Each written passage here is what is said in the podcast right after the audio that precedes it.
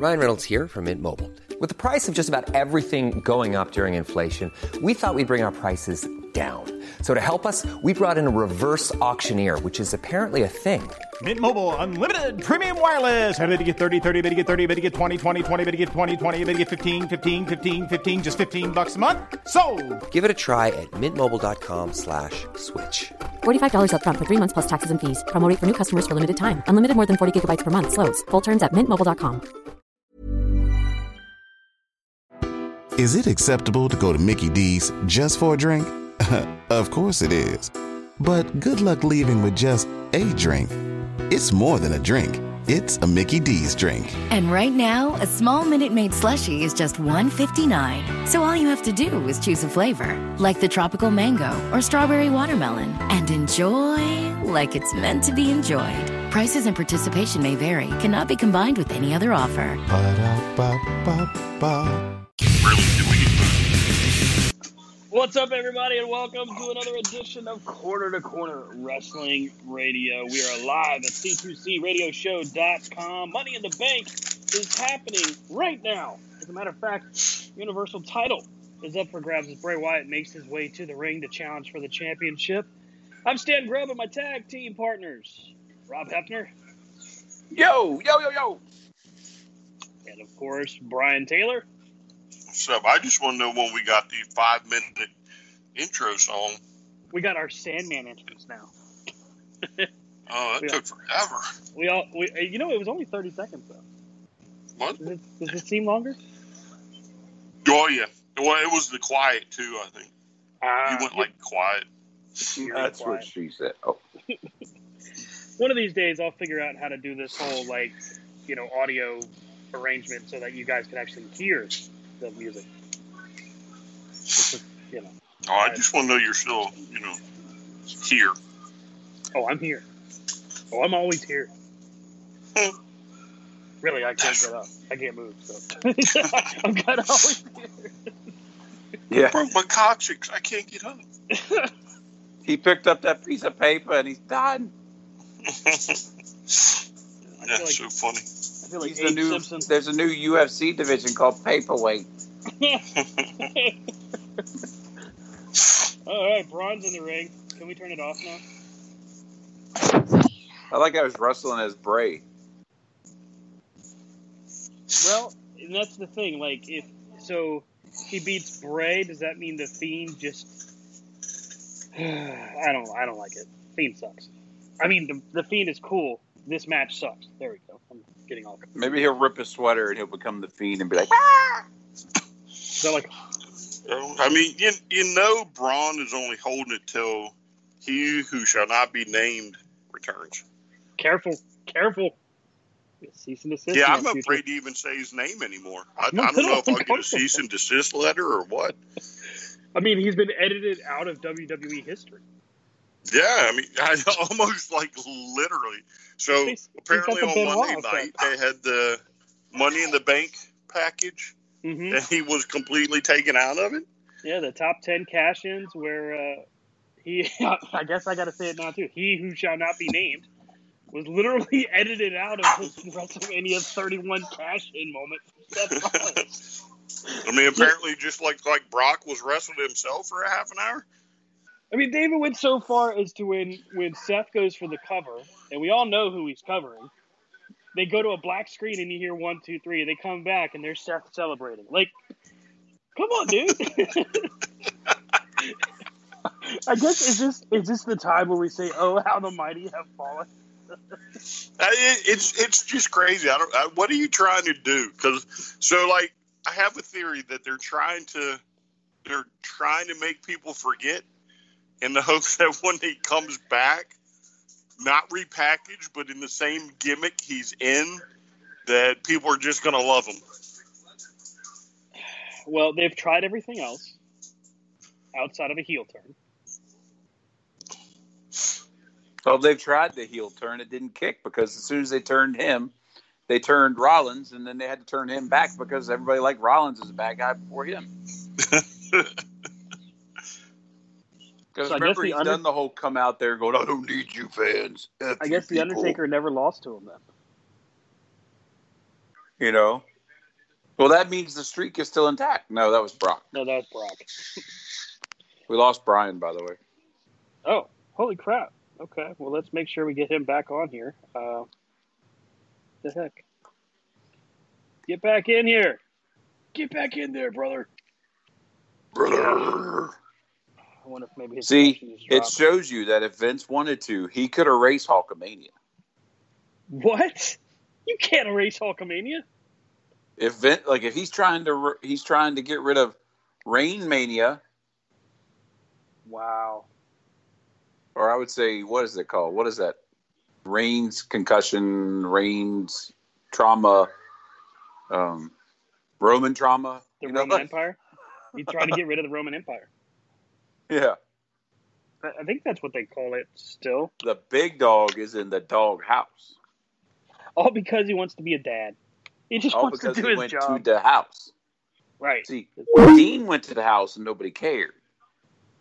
Roman goes to the house and it's like, uh uh no, no. Bad boy.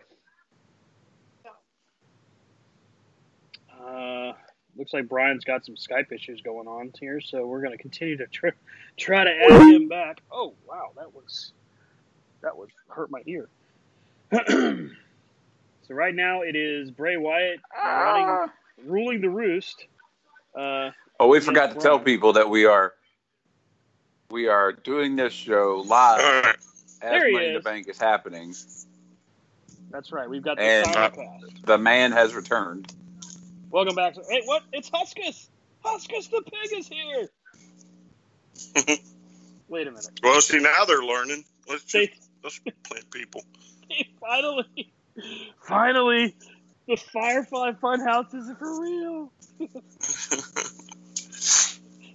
Um, there's All a right, lot so I missed talk- any of y'all's uh, stuff on he who Shall not H be named. W S B N. I think you should just stick with he shall not be named. We said Roman Reigns has gone from the the penthouse to the Oh, doghouse. You said it. You said the name. Yeah, Best of all time. and I don't even know if we can use he who shall not be named. I think we'll get in trouble with Harry Potter. Well, then there's also that, or the Benoit family, or I mean, we've got a lot of people we're not allowed to name. I wouldn't I wouldn't put them in the same category, Stan. No, well, that's I'm just saying. that's a fair assessment. There's a whole different reason we can't mention the other guy. oh, I, I'm curious. So, like with with this right now, if if Bray gets beat up, can they cut to cinematic and then he becomes the Fiend? Well, if you look, he's got the dark colored. He's got the dark colored shirt underneath the red sweater, Right, right. So, and so my thoughts are, if he gets thrown somewhere and he starts losing, then he'll become the fiend. Because if they've got the puppets, you know they got the mask back there. man, that'd be cool. Or he just goes under the ring and throws the mask on, I guess. And they could just cut to like a WWE shop commercial or something. Get your tees and belts right now. Oh my God, it's the Fiend. something tells Buy me one, since get one for a dollar. Uh, something tells me since it's not live, Uh-huh. it could be edited in such a way that it could be like instantaneous. Well, you notice the live is off the screen now. Yeah. Good so call. literally, you could do so you could get to a point and then turn into one of those cinematic matches. Mhm. You know, like the lights go red. There's some shaking.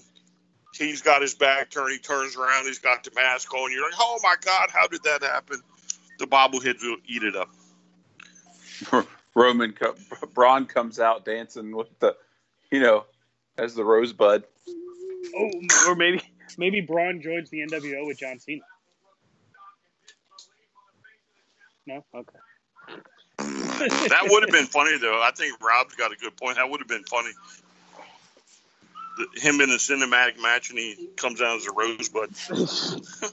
From the humble beginnings as a rosebud. That's the only good thing to come from Adam Rose's character. wow. I think Adam Rose might disagree, but okay. He's not happy. Eh, Well, who's still employed at the company and who's not? that's a fair statement. So we got a lot of things that have happened throughout this week. Uh, the Undertaker's documentary debuted this week called "The Last Ride," basically chronicling the past three years from 2017 to current of the Undertaker's matchup, starting with He Who Shall Not Be Named, moving forward into um, what I can only assume is the Boneyard match. Um, the commentary during this is is kind of uh, it really makes you pay close attention to just how bad a shape the Undertaker may have been in going into WrestleMania 33, and also the amount of work he's had to do just to get himself healthy and back into shape each year thereafter. It was, if you haven't had a chance to watch it, they're going to be streaming it right after Money in the Bank tonight. But it was a great in-depth look at the man behind the Undertaker. And if you have the network, obviously, you could probably watch it any other time. Yeah, yeah, it was uh, available as of midnight last night. And you watched it, didn't you? I watched it this afternoon. Yeah, he watched it. So, like, you know, as it gets closer to WrestleMania each year, is this? Do they be like, is this going to be your last match, kind of thing? so, so in the in the first look that we saw, I think it was was it last month after Mania that they did the first look of it. Uh oh, wait, Braun's got the mask. No, no, Braun. Anyway, uh, so last month, just after Mania, they gave us the first look, which was about 15 minutes of kind of a preview of this show, where Undertaker likens himself to be like Santa Claus, where he only shows up once a year. And then, of course, uh, Jimmy Hart and uh, Ted DiBiase are like, "Well, that's okay. That's all you need to do." So, one thing he does say that I, I think a lot of superstars, including uh, Shawn Michaels and Steve Austin, have said to him was that the one thing he doesn't want to do is become a parody of himself. And I don't know that that's ever really been a question, except for the fact that during WrestleMania 33, it was seemingly obvious that he was not in proper condition to perform. Um, and what we've seen, I would say, from uh, I don't, I'm trying to remember all his WrestleMania opponents. It, what we've seen of previous years up until that point, it it seemed like WrestleMania 30 probably should have been the very end of the road. We've talked about that ad nauseum, I think. yeah. I agree. Um, I mean, but uh, you know, because I don't particularly not fond of the people that just come back, you know, once a year and take away from somebody else's time at WrestleMania. I'm just not a big fan of it. Well, I think at some point, even like the greatest, you know, like he's going to go down as one of the greatest in in WWE history, you know. But it's like there comes a time where you've got to just go, and like you all said, the one-offs, and you know, this year was a little different with his Saudi Arabia trip and a little here and there, but it's like agreed, like to, to be gone for a year and come back for one night, the biggest night of the year, and to have it to where it's actually decent. You know, and it's just it's getting to the point where it's just you know, like like they said when Joe Gibbs went back to football, it's your legacy to ruin. You know, and we talked about it with Hogan. We talked about it with Flair. You know, they stayed too long. You know. Oh, I agree, uh, especially with them too. Uh, once Hogan had the match with Brock, I think that should have been it for him. And like, he, apparently, he's trying to come back. You know, he, he wants mm. one more match, and it's like you look at the Undertaker. You know, like the Boneyard match to me was his type of match. Like, let's just end. Like, that's it, you know? Right. But I know for him, for them to pass it, he's got to lose, I guess. I felt like it was it would have been a fitting way to close out the career to have the Boneyard match where you know the Undertaker and Mark Calaway meet in the middle, and that's how it ends. Because with what we saw, I mean, it was just it was tailored to both men's strengths. It made them both look good. It, it gave a very entertaining uh, and enjoyable feel, but at the same time, it was okay. This was a, a guy, a man fighting for his family rather than a dead man working to, you know, bury dead uh, evil souls. Right. Well, and the Boneyard match gave them a chance, like we've said. Like they edited out, they could do things, and you could you didn't have to see the times where he's like sitting on the ground, like, "Oh my God, what did I get myself into?" You know. Well, maybe Who is maybe it? Who's who's the hacker? it's it's it's oh it's it's, it's I don't know. There's some rumors of it being literally everyone, like CM Punk, Bobby Roode, CM Punk. Shorty G. Um, It- uh, I don't think that's Bobby Roode. I mean, I have no idea who it could be. Like, I, I, I feel like it's probably Ali because they, that's who they're teasing. That's who the little uh, circular light logo looks like. But the, the question is, does anybody really care? Well, if it's Ali, no. Well, yeah, but so I think what uh, people are getting confused is that it has to be like a wrestler. You know what I'm saying? So it could be like CM Punk, and you know he he comes back and just as a commentator or some crap like that. So Sure, it could Who be a, a knows? manager or a, a like a like a Mr. Robot kind of thing. uh-huh. Or uh, what was that camera they used to have in the? Oh, GTV. Yeah, there we go. Maybe it's GTV come back. Maybe we're finally going to get the mystery solved. well, it wasn't Gold Dust after all. It was someone else. That's so funny. Oh, gosh. Um, so, That's yeah, one of my favorite is- WrestleManias, by the way. Which one? Three. Is it acceptable to go to Mickey D's just for a drink? of course it is. But good luck leaving with just a drink. It's more than a drink. It's a Mickey D's drink. And right now, a small Minute Maid slushie is just $1.59. So all you have to do is choose a flavor, like the tropical mango or strawberry watermelon, and enjoy like it's meant to be enjoyed. Prices and participation may vary, cannot be combined with any other offer. Ba-da-ba-ba-ba. Uh, I think that's probably one of everybody's favorite WrestleManias. Yeah, Uh, FS1 is going to be showing WrestleMania 3. Is that tonight or tomorrow night? Uh, no, Tuesday. Who is? Sorry. FS1, Fox Sports 1. Oh. They're showing the uh, complete WrestleMania 3, including Hulk Hogan and Andre the Giant, Randy Savage and Ricky Steamboat, um, Roddy Piper and Adrian Adonis. There's a lot of good matches in that one, and that is going to be showing in its entirety, I believe, commercial free, which actually is kind of cool. You know, Well, I wonder whatever the wonder when wonder whatever the truth is. Like, you know, I've heard stories about WrestleMania three that it was Andre that in the middle was like, "No, I'm not lose. I'm you're gonna win." But then I've also heard it was Hogan that put his foot down, saying, "I don't want to lose." No, even Hogan said it on documentaries that they didn't know what Andre was doing leading up to WrestleMania 3.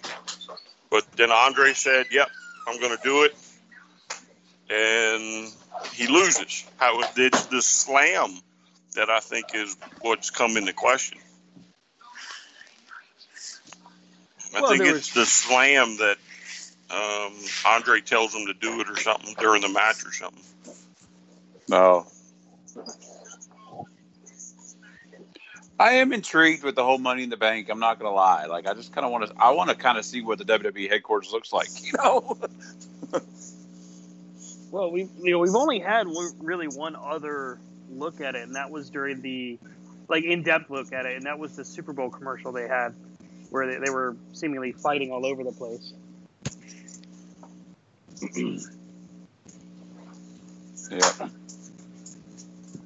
Yeah. So uh, let's see here. Wrestling news as they're showing a clip for the WWE title match. We've got Alberto Del Rio getting arrested for sexual assault and also threatening to drop a person's child in the middle of the street. Get the other one. That's What the actual hell is wrong with this guy? I, supposedly, and uh, I mean this is all rumor. We don't know for sure it's outside of the arrest, but supposedly he was coked up. I would almost. Well, that's because he that thought he was the above everybody, you know? Yeah. I mean, in Mexico, supposedly he's he's treated like royalty. That's the that's the going story. Is that Alberto Del Rio, because of his father, is essentially treated like royalty, and he goes and gets pretty much anything he wants in Mexico. But in the states, he's had uh, very little success in that regard because every time he tries to enact his will, it typically goes south. And uh, yet again, there's a guy that just can't seem to get out of the negative news. I mean, it's just it's it's it's that lifestyle and that kind of mindset eventually catches up with everybody. I mean, you've seen like see how see how many headlines that Paige made while she was dating him, Right. and how many headlines has she made since? You know, That's true. like when she was dating him, she was always in oh well, they get in an argument in the hotel. Oh, they get in an ar- oh she shows up with this or oh, like, I mean, he could just like be an I don't know manipulator kind of guy, you know. And apparently, Seth Rollins no longer has "Burn It Down" as his opener or as his theme. He has new religious type music, I guess. Would that be a way of characterizing it? He's a nitwit. I don't understand what what they wanted to do with this character. I don't I don't like it. I never. I, I, thought I never, you did like it.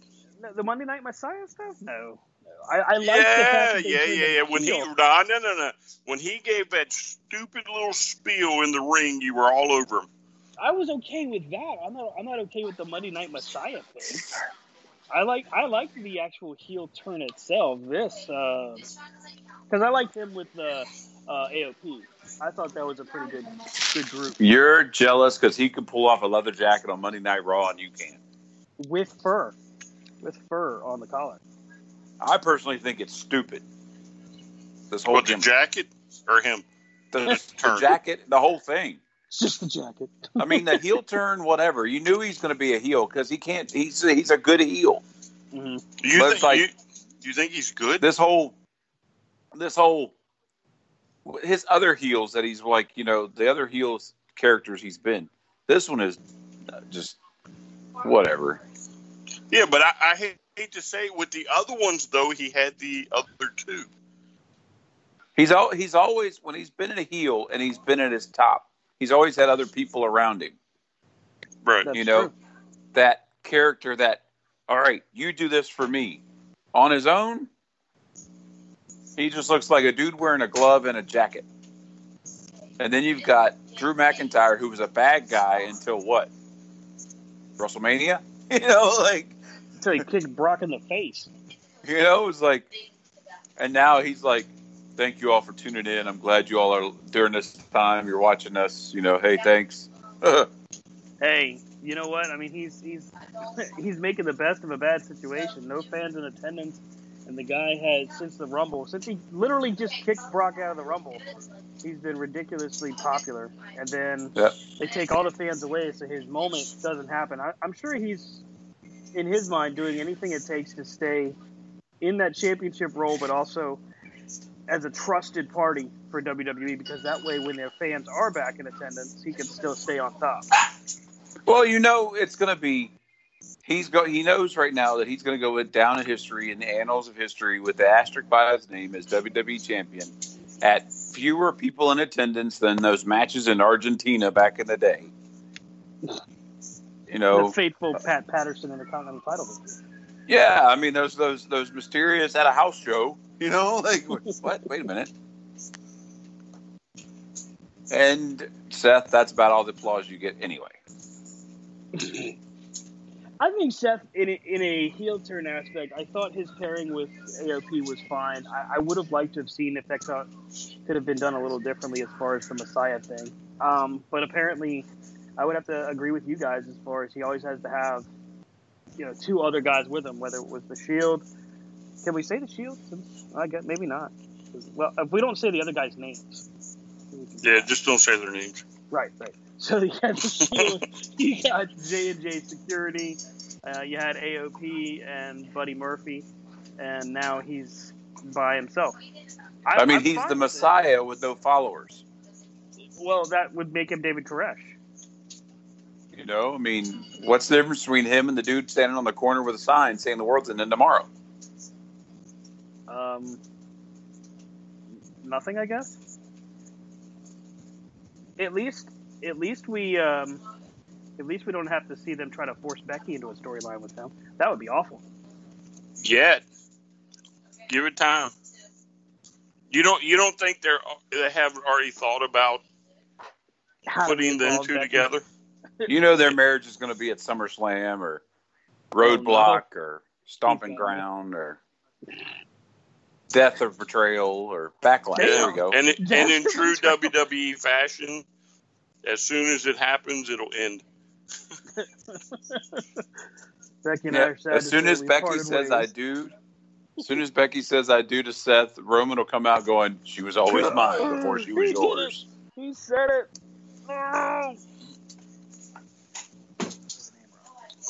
Oh. I already said it once. You know, if we're gonna get the letter, we're gonna get the letter. So what the hell? I'm not checking my email. I don't care about you guys. I'm not checking mine. My email is Stan Grub at oh sorry Damn. Just throw it at me, why don't you? at wwe.com. Uh, let's see. So, of course, we got Drew McIntyre in the ring with Seth Rollins right now. The, the ongoing question about WWE overall continues to loom as to what the future holds because this week, Triple H and Stephanie McMahon both individually unloaded about a million dollars worth of stock. A If piece. saw yeah, if I saw it correctly, one of them was like 1.2, the other one was 1.5. Um, do you guys think that this this continues to push in the in the direction of WWE being sold? Um, I think they have some type of knowledge about something, and they're trying to get out while the getting's good. Yeah. But they ha- they can't do it all at once. They have to lead up to it. I mean, if they just dump, you know, twenty million dollars worth of stock, then everybody's going to be like, "Whoa, what what just happened?" So, but I, it reminds me a lot of the senators in the government. right. You know, oh yeah, so oh we just found out about this uh, vaccine or whatever, and it's not working. So let's you know once that news comes out, the company's going to tank. So let's get rid of all the stock or whatever it was. Yeah, conveniently they'll have a. Oh yeah, yeah. We just uh, just thought it was a bad investment. Oh yeah, well, tell us why. Oh, Yeah, well, it's their own. You know, it's their own company. right. Why do you get rid of your own company when again you're supposed to be making you know profit this year? Well, and that's just it. What what really sucks for them is that this gets worse before it gets better. Even if it were to stay within Vince's hands, and, and part of me feels that's not going to happen. Um, even if it stays in Vince's hands, you've got to find a way to recover in the public eye. And that, it took what? Let's see, from the steroid scandal in 91, 92, it took what? Almost until 98? That's a long time. And as a publicly traded company, I don't know that you could survive that way. Well, he wasn't a publicly traded company in 98, Nobody is now. 94. Right. That's the thing. Like, he's got shareholders and everything else to deal with. And if they sell it, hey, they'll get good, they'll get a big money for it. And Well, I mean, I'm sure Fox still has a billion dollars left over from the Disney deal. Mm-hmm. And, you know, why not? You could put you could put WWE at Disney World in one of their play things and just like let it run. How do you clean up such a, a mess that there is right now? Um, especially in this time. Like let's say let's say this goes on another month as far as waiting for audiences to come back. And in the process they do they actually sell the company off to I guess Fox is the leading leading candidate right now. I What would say so. what do you do if you clean it up? How do you clean this company up from start to finish? I mean, you got to start somewhere. Do you, do you end the brand split? You just change the writing staff and you write you change the content. Yeah. I mean, Yeah, but I don't- I don't even- just- I don't think there's anything you can do with this crop of wrestlers, is the problem. So it doesn't, it, to me, it doesn't matter the writing at this point, Mhm. right? So three years ago, and you can look, it's virtually the same same people. Three, four years ago, we were behind them, right? Right. And it, the writing didn't change. You still been screwing Bray over. and You're not pushing them. You've been pushing Roman and Seth when they've recorded some of the lowest ratings ever. Uh huh. And after that first run at the Shield, they haven't been the same. Your women's division is in shambles, no matter what you say it is, because you're relying on four people, and they're not getting the job done. But you can't see it. So you tell you tell me, even changing the writing, what do you do? You know, we've been promised Paul Heyman's going to come in and shake up Raw. He's going to, you know, do this, this, and this, and oh, Apollo Crews is going to the front of the line, and you know he's going to play a, a major role in this. And then what do they do now? Or he's got an ankle injury. Hmm. Wow. Hmm. What do we do? I mean, I- put in his place? I can agree with you that the roster that you have right now is part of your problem, but I also don't. I don't think that there, there's got to be a multi a multifaceted approach.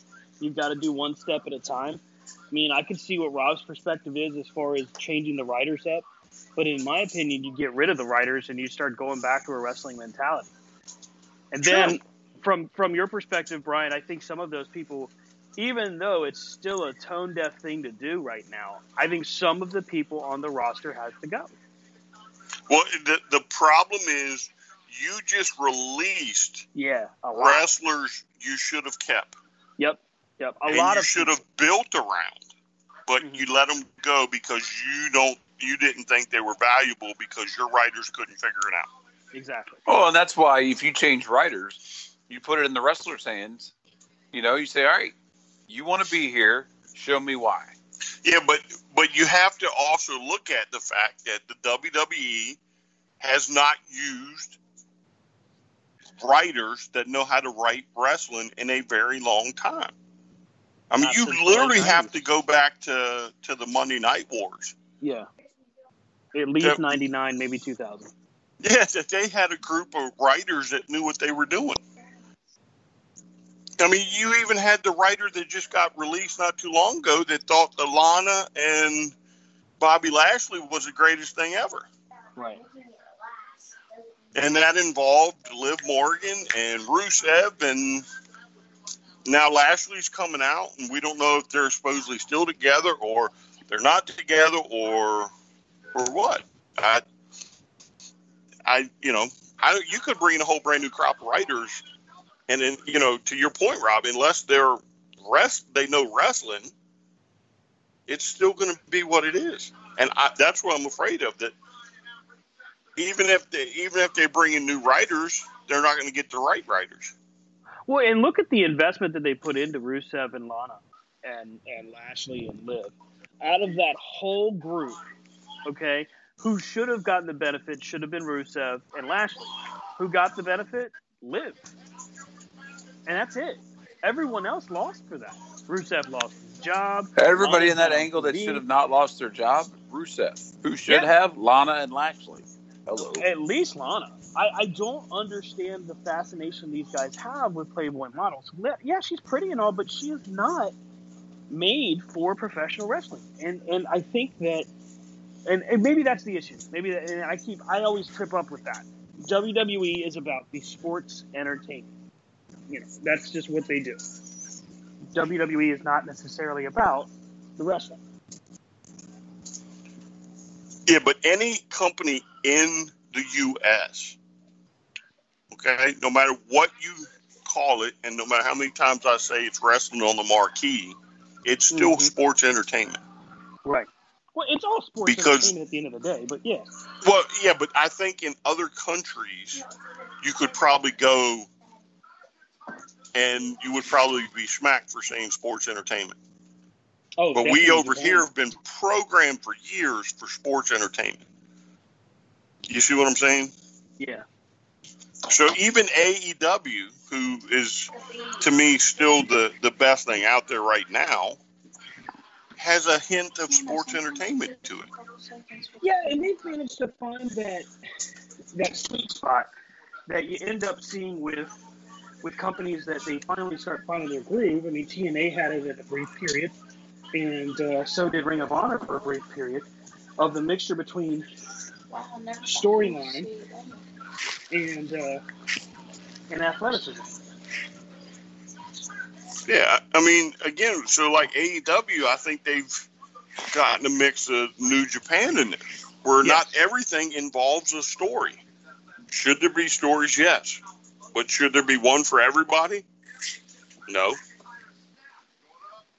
Well, and Yeah, Well, and that's and that's where the WWE is failing, like because everything has to be so story driven. So when you do get a random match, it's like, what the hell is this? Yeah, and, and that's what they're going through now with uh, the the social distancing there, right? They're so out of touch with how to just put a match together, just for two random people, that they still even make a story out of it, and it makes no sense. Well, I mean, and if you want a really good example of that, look at what they did with uh, Lashley, R Truth, and MVP.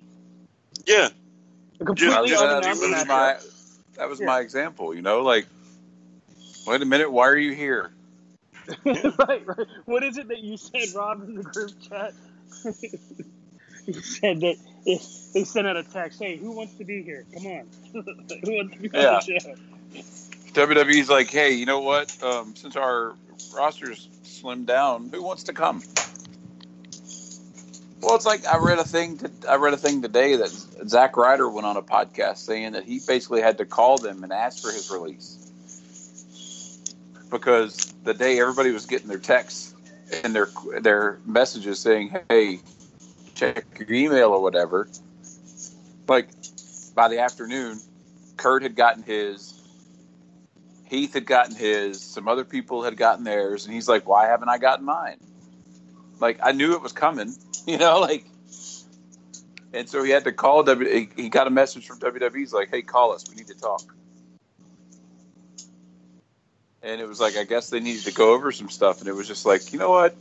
All right, bye. You know, like Right. Because he'd already started with Pro Wrestling Tees. He's like, that morning I knew it was coming, so I went to Pro Wrestling Tees and was like, hey, let's do this and this and this. Well, that's a, that's an interesting point. How how does he know it's coming? How does Zack Well, know I- it's coming? So I'm sure, right? I'm sure not everybody got that email, Right. right? So if his is coming later, right? Or let's say um, Slater and uh, what's the other one? Um, what was Ryder's partner? Um, Kurt Hawkins. Hawkins. Yeah. Let's say they get it first, right? Or Hawkins gets it 1st And he's like, oh, dude, I just called the company. They fired me. Well, as his tag team partner, Mm-hmm. Hawkins will know that they've not just fired Hawkins, but they fired Slater and, you know, the rest of them. Right. 'cause Stuff's gonna start seen who's already trickling in. First. Yeah. Right. But the key is when, you know, it's your tag team partner. And oh my God, they didn't keep Karl Anderson. They fired And both of them. And that's what he had said is like they Yeah. fired by that by the point they'd already fired the club, Yeah. and, and he's like, um, and you got And I mean, think about it. The revival, the ascension. I mean, there's been a lot of tag teams that are like, you're out, you're gone. Did you guys happen to catch the Revival's interview with Jericho this past week? Uh, not yet, no. By the way, it seems like a going rite of passage. Anybody that's tentatively AEW inbound, they must do an interview with Jericho before they get a contract. Because Revival, excuse me, now the Revolt, um, you know, they get an interview where they, they weren't, they were very fair with how they handled their release and how they handled their, their closing year and a half with WWE. Um, you know, they said that they went to Vince and to the people that were the powers that be, I guess, and stated that we're not happy. If you don't want to do anything with the tag division, just let us go. You know, we don't want because they went to him. They said, "Look, we'll put the belts on you." As they they dangled that like a carrot, and they said, "Look, we don't want the belts. You know, it, it doesn't mean anything. Why do we want it? Do something with someone else. Put us in a program." Like, what surprised me is they indicated they enjoyed working with the Lucha House Party, and that they had had a great time with their series. Oh, I'm sure it was different. Yeah. Well, and that's exactly what they said. They said it was different. You know, it was three on two, and it was the the good guys were three, and we were the two, so we had the disadvantage. But then we finally had come out with some momentum as we had beaten them, so we knew that we were probably headed towards the titles. And they came to us, told us they were going to put the belts on us, and that was when we realized that everything we had been doing was for nothing. And it was like startling because then they talk about the, the repackaging that they were they were presented with. And uh, by this point, folks, you've probably seen it on Twitter. You've seen the images. All you have to do, by the way, is just go to Twitter and search out um, uh, revival gimmick, the revival gimmick, and you'll see the new photos where it's basically the it, it's a mixture between Flavor Flav, Doink the Clown, and uh, I don't know one of the one of the Fly Girls from Living Color. Now I've dated myself because most of you don't know what that means. but that's what it looked like, complete with lipstick and glow sticks and big old shiny medallion clock kind of thing. But they said, "Look, we'll do it. We'll have fun with it. Maybe we can make something out of it, but we're not re-signing." Because at this point, they had thrown and the revival, both of them, both uh, Dax and Chris Chase, Dax and Chase, both Dax and Chase. I'm, I'm learning the new names. Um, basically indicated, look, they offered us ridiculous amounts of money, and we told them unless it was ridiculously more, that we were not coming back. So the the club, to that same point, with Gallows and Anderson, they had just signed a contract a year prior for five years. And they were basically like, "Yeah, we don't have to go anywhere else. We're we're here until we retire," and that was for nothing. That was not happening. So I mean, Well, it- Hawkins is right to say, "Yeah, nobody's safe," and maybe Zack was too. Well, I also think some of them, you know, true professionals and wrestlers and those guys know that, that there's only a small, there's only a window of so many years that you are bankable, viable, you know, Yeah. and you're going to make the most money. And for some, that time is they're they're at the tail end of that. You know, like I think Gallows and Anderson are, you know, they're probably at the end of that right now. You know, and they know, hey, I can either sit here and be dormant at the WWE and make this money, Mhm. or we can take our talents, go back to Japan, and spend the next three years bringing in a shit ton of money. Right. Well, You know? that's the thing. Like they got the money, but they don't have the. I guess to that comment that Taker had about being afraid of becoming a parody of himself. Right. And then you got the revival who are sitting there and they've got this grassroots following. They've had a hint of they had a success in NXT, a hint of it at WWE, but they were never given their rightful due because the WWE has never given tag teams their rightful due. I mean, set tag teams they always make them up, you know. Seth Rollins and the dude that holds the chair. You know, like oh hey, they're the tag team champs. Um, but So speaking of that, though, what do you think the difference is between the tag teams now and the tag teams of like the '80s? I mean, I think they're just as good, some of them. But Some of them, where? But what's the difference? Because I mean, you had crazy tag teams back then, and but you still had a tag team division, and it's the same people running the company. So where do you like decide one day? Eh, we don't need tag teams no more. yeah, But look at how many how many single competitors come out of tag teams, especially for them that went on to be world champions. well, I think and there's that's just- always a division that gets forgotten yeah. in different aspects. You know, like for years it was the women. Then it was they focused on the women and they forgot the tag. You know, and then it was if you're a set tag, you're not good, but if you're a mixed up tag, hey. Then it was oh we want to go back to normal tag team people. And then they quickly went out of that and were like, never mind. We like this. We're going to take two people that should be in main event roles or lower tier titles, single titles, and put them to tag team and push the guys who should be tag team champs down the, you know. Um, and, For the you know, record, like, uh, for the record, Drew and, Sha- uh, and Seth just had a tremendous matchup. Yeah. And I mean, I think, you know, as we say, there's like, there's two sides of being released. You know, there's the ones who are released that, hey, we're all going, hey, they actually still work there. Mm-hmm. You know, like, wow. Um, and then the others getting released, they're like, you know what? They're, they're still there, now they want to go and actually do something. You know, they're tired of just collecting a check, sitting at home, showing up occasionally. While they still can, they want to go and do it.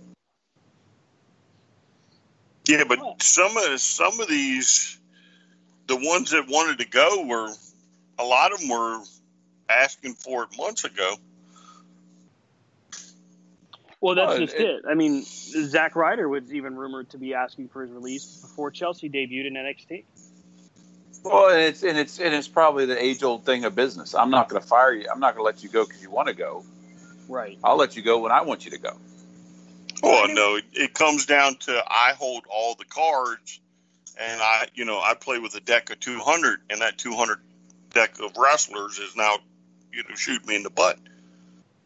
Well, there you go. Because now with with these, as they put it, these trying times of COVID nineteen, uh, when they announced that there was going to be furloughs and layoffs and releases, suddenly the the roster of to Brian's Brian's point, two hundred, is now exposed as oh wow, we just held on to maybe a hundred parts of the roster that truly didn't. Hey, look, Brian, it's that crappy game.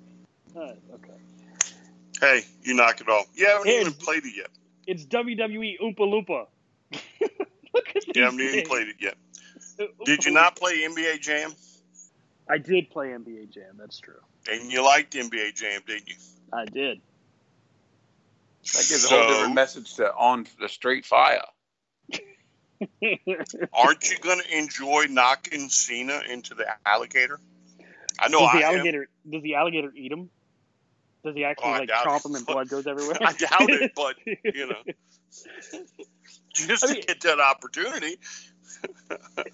I feel like the, the WWE was exposed recently with its releases because they're they're suddenly not that we didn't really know. I just think that nobody really said it. That they were basically just, uh, you know what? You're not going to AEW. You're not going to New Japan. You're not going back to the Indies because you know what? Wait. We're going to keep you on contract, and you can't go anywhere. Go. I've been saying that for a long time. Yeah, but you're always I've the been- uh, curmudgeon. You're you're our you're our company curmudgeon. You have to say that. I yeah, but but again though, it just makes sense, right? Yeah. Sure, I can snatch up 200 people, and I can spread them across three, four, five shows. Yeah. But if I keep showing Seth Rollins on each show, that means that I can't show the club.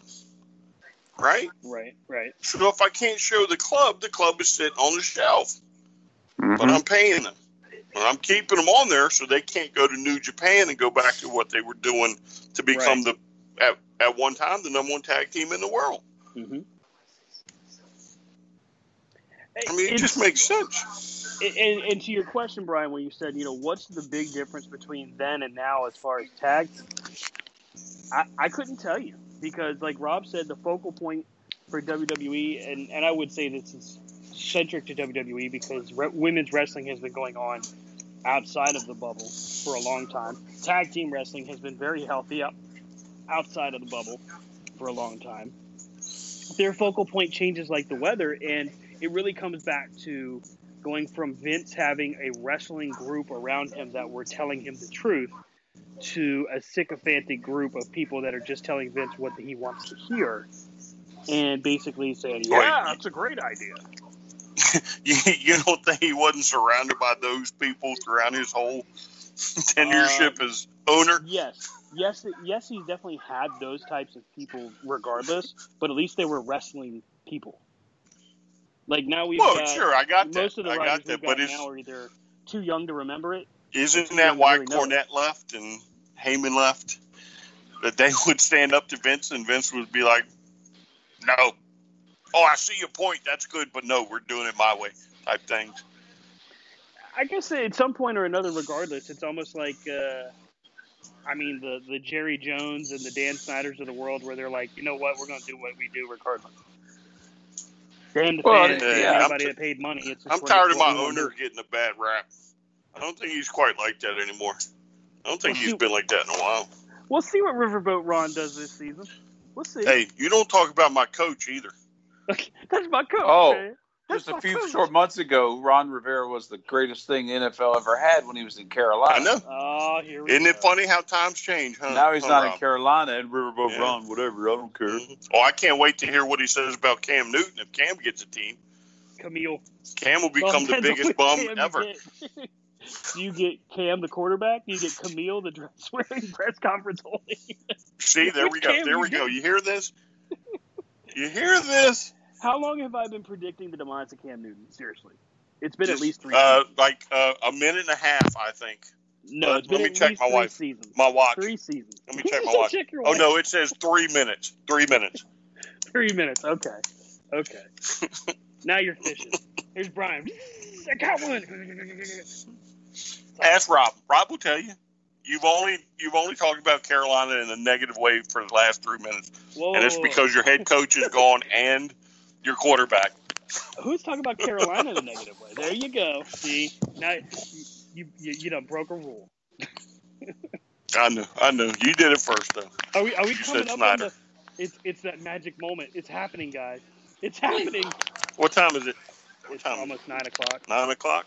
Yeah. And is told you, anybody else and a half. impressed? Anybody else impressed with the graphics that make this building look so huge? Isn't it only like seven stories? It's seven stories, but look at the graphic. It's like it is the skyscraper. Yeah, but I think it's long, isn't it? Well, yeah, but Stamford, it probably is a skyscraper. Right. Oh wait, here comes Lacey. Have you seen the pictures of their new building? Yeah. Their new building It's like a includes big a performance warehouse. area. If they're if Yeah. they're hurting for money, what the? Ew. Okay. Sorry, Nia. They're- I just wasn't ready. They're not hurting for money. Ain't nobody buying it. Yeah. All right, so Somebody, AJ somebody should tell her that Monday. the Iron Man, the Iron Man gimmick works for Alexa, not her. Who? yeah. Oh yeah. There's. AJ. Here he comes. Walking through the gym, of course. Staying fit, staying humble. staying up. Oh, and here comes up. you can't see. Here comes up. Just keep your head down.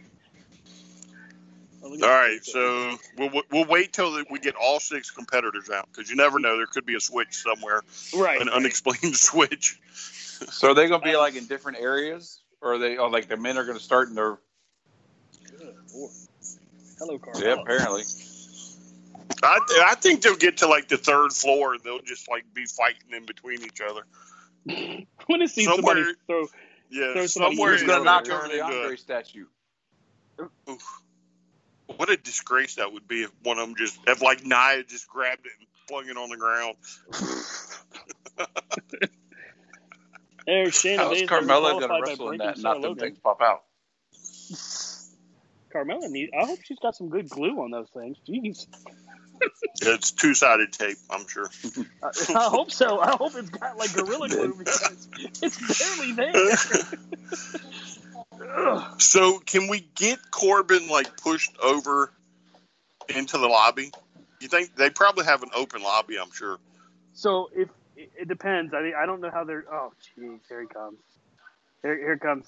Here comes uh, King Corbin. God, I'm one person ahead of y'all. This is this You- is I my think you turn. are. huh? yeah, I know. Corbin. Oh, I Corbin just popped on my TV. Yeah, Dana Brooke's out now. She took her jacket off already. She's in the line. Why is she wearing the Painmaker jacket? You're not the I don't know. We know I think that's a good is. look for her, though. I think the colors are a good look for her. Yes. Well, I think her, agree. her Botox is finally starting to like catch up. to settle. Uh-oh. They're- But you notice, I thought the Andre statue was always faced the other way. Well, who is who's coming? Yeah, Wait, but Andre should be in the lobby. That's not the lobby, I don't think. were they looking for Asuka? Oh, it's Rey Rey. Yeah. There's Rey. And Rey. Danny Bryan. I believe that closes that. Oh, sorry, I shouldn't have said that. So does it mean I get to scream the winner? Screw Brian, you y'all gotta up. make sure you pop huge for it too. Oh my god, I can't believe it. no, that is the lobby. Yeah, that is the lobby. So they're in the All gym. right. Yeah, Oh, they're in the gym. In the gym. Okay. And now uh, Asuka is. I'm- Daniel Bryan's walking in like it's coffee hour. hey guys. so uh, y'all will see in a second, but I want to see one of them try and wrestle their mirror image. I think Otis Oh. could pull it off. on? That'd be great. he gets all dazed. He's like, what Trying like, yeah, just trying going into the mirror, them something. You know those mirrors aren't going to last. No, someone's going through one of them. Oh, what the hell? No, Asuka, no. Asuka has like, uh, there's the Ric Flair statue. So Vince, if you're listening, I thought the elevators were off limits. Get away from Vince. If you're listening, when the building goes, send me the Ric Flair statue. Really. Uh, he'll pay the shipping cost because that alone will be a thousand dollars. Hey, listen, if if they showed up with a with a crate for Ric Flair statue, I would pay the shipping cost. Oh, nice. They had the camera inside the elevator there. That's cool. Get the door closed. Get the door closed. Go, Asuka, go. Yeah, but again, I thought the elevators were off limits. Match is over. Asuka wins. I mean, isn't that what we talked about last week? That Yeah, the elevators were off limits? And Nia, of course, is not God. running up any steps. So she grabbed it. Oh my God! Don't, don't, don't do that to her. Oh, she should have taken the elevator. She'd be like the Incredible Hulk. Too many stairs. Oh, there it is. This building's gonna be blown. Oh. Uh oh. Uh oh. I like they still got the neon lights around their. Look Like, tells you Vince has got all the money, but he ain't putting any money into fixing the place. So- like, oh crap. I guess that is probably just for like office employees. Oh, not the th- don't throw the trash can. I know. So I'm telling you, I told you last week they're gonna demolish the building, and now I know. Once they throw the trash can, it's over. Yeah. it's over. I'm sure it was bolted in place, and now they ripped it up. Whoever's It's the person that bought, you know, somebody probably bought this building, like pending, like them moving out. Like, oh yeah, we're gonna do this in the gym, and we're gonna do this. Oh, Smash. Mm. Aleister Black head first into the weight bench. I mean, I could honestly see them taping this what last Monday or Tuesday or the week before, whenever, Oh, this has been and the then can them apparently two backing weeks. moving trucks up in the middle of the Oh. night. Oh, So while this complete and utter chaos is going on, wait, no, no, Otis, don't do this. Don't drop it on AJ's neck. No, yeah. where's the spotter? Come on, AJ, you can get out. Rey ain't gonna be able to help lift that. He's got him pinned down. That's awesome. he actually did it. That's cool. It's We're in the locker room. Oh, it's a th- oh, it's a four man melee in the locker he room. just walks away. You're Oh, here comes Rey. Oh, Rey's go. Don't you do it, Rey. Oh, it's Brother funny. Love. Oh, I shouldn't have said that. Oh no! You did it! You did it! I did it. Oh, they running through the showers. Yeah, let's move away from the showers, people. Uh, Oh, wait a no, wait for it. I told you. I love you. Y'all thought I was lying. Look at that hallway. Black painted hallway with a red carpet. What the? That's that's the Vince hallway. That's the infamous hallway from Beyond the Mat. He's gonna puke.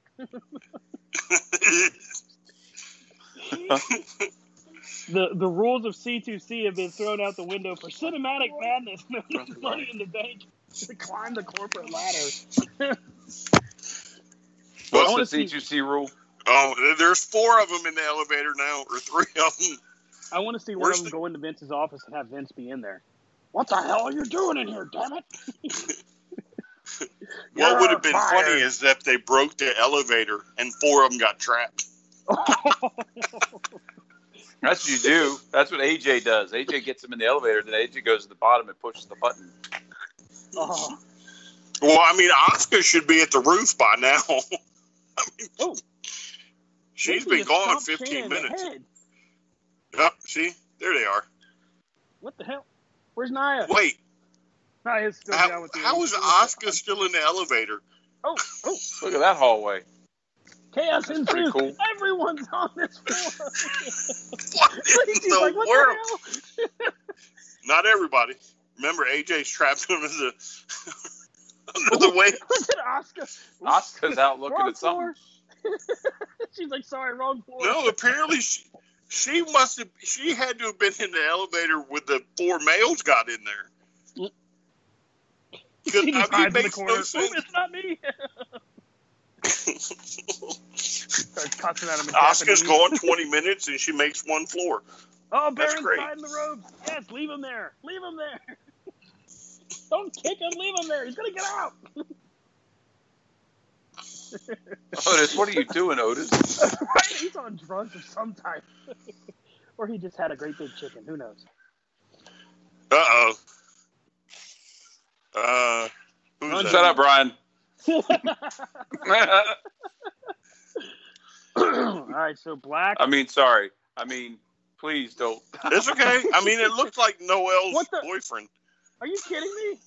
No, it, that's what it looks like. Oh, It does. Oh God, no! Please don't let that. Clown it's not doing. Up. That's What? up. Get her. That's Dork the clown. Dork. Who's just gonna have folding chairs in the Oh. office? Hi Nia, how you doing? Oh. oh. Well, hopefully that glue holds. Let's see if they tear up the TV. Oh, Ouch! Nia, meanwhile, just uh, had somebody give her the elevator ride of her life. all right. So, uh, who's your pick for the women? Oh, uh, uh, Shayna. Rob. Uh, as much as I hate I think it's going to be Nia Jax. Wait. The way they built her up since she's been back, Wait, what? since they've tried to build her up, Oh. I'd like to see Asuka. Ooh, Dana just dropped Nia with the chair. Uh, I'm going Lacey, and uh, we've got our first major swerve of the the hell day. this? It, she's What? what? got cash. Wait, Dana won? What the hell? No, no. Look at the case, It's all got Got money. and money. it'll it'll be explained here in a second. no, no, Stephanie, no.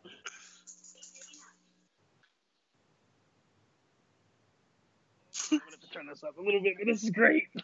nice swerve by Stephanie. This is the best swerve. Oh my god, here swerving up. she said, "Clean that up." That's messed up. Looking at Nia, she said, "Clean that up." Nia's drooling all over the place. Oh, oh no! Oh! All right, so I'm gonna have to admit this is turning into a re- really good I'm like, cinematic. yeah. Oh! money in the bank. Oh, Lacey punched her in the throat. That was a throat punch. If I've ever seen one. Oh wait! Oh, hello. It's Rey. Oh, that's a big picture of Rey. I'm gonna find you, little Rey Rey. I'm telling you, you one of little these, Rey Rey. he's gonna open one of the doors here, and he's gonna. Oh no, they showed him. Oh, you shut up, your name. Showed who? think- Oh, yeah, they did, didn't they? I think he's gonna find Undertaker in one of these rooms. Oh. how how prophetic of you. They should have. They should have the room of the bad gimmicks. that was great. Gobbledygook. I don't know. I don't know if he's going to find Oh, him in the nice. physical sense, but he just found the Undertaker. That's pretty cool. and he's got creeped out. He's got to be creeped out by it. Yep, he He, is. you talking about the picture? Oh, Yes. uh oh. inches away. He's like, um, okay. this is so smart. You know, this is what WWE should be doing, like from here forward. just say the hell with it. Just do cinematic. What the hell? just do cinematic matches. Yeah. Oh, now So do we have to room with tell- the caskets? Does somebody need to tell him that the doors open in? Yeah, He's but trying to pull all these doors. I don't know if you guys can hear Kiana in the background, but she's in the other room watching it. she's screaming at the television. so uh, so I cannot believe this has happened. Stan has uh, Robsterdam as something, only to have Rob Robsterdam as something even better right behind him, ladies and gentlemen. Oh no, he locked As- him in the room with it. AJ Styles finds a picture of the Undertaker, gets freaked out, and thrown into a room with all the caskets. Look who's at catering. oh, Heyman's at catering, just chilling. All the food. I like the Yeah. fact that there's there's almost no signage for Money in the Bank. It's all Right. WrestleMania. look at look at Dana. Oh, Otis is freaking out. Look oh. out, Paul. They're going to take your food. Look out, Paul. Otis is about to blow up. About to? Yeah. Have you ever seen Big Trouble in Little China? Oh, no. You know the part where the, the guy inflates himself? Yeah. Yeah. Look out, Otis. Otis, that's where Otis is at right now. food fight. Run, Paul. Run. oh, no. He's lactose intolerant.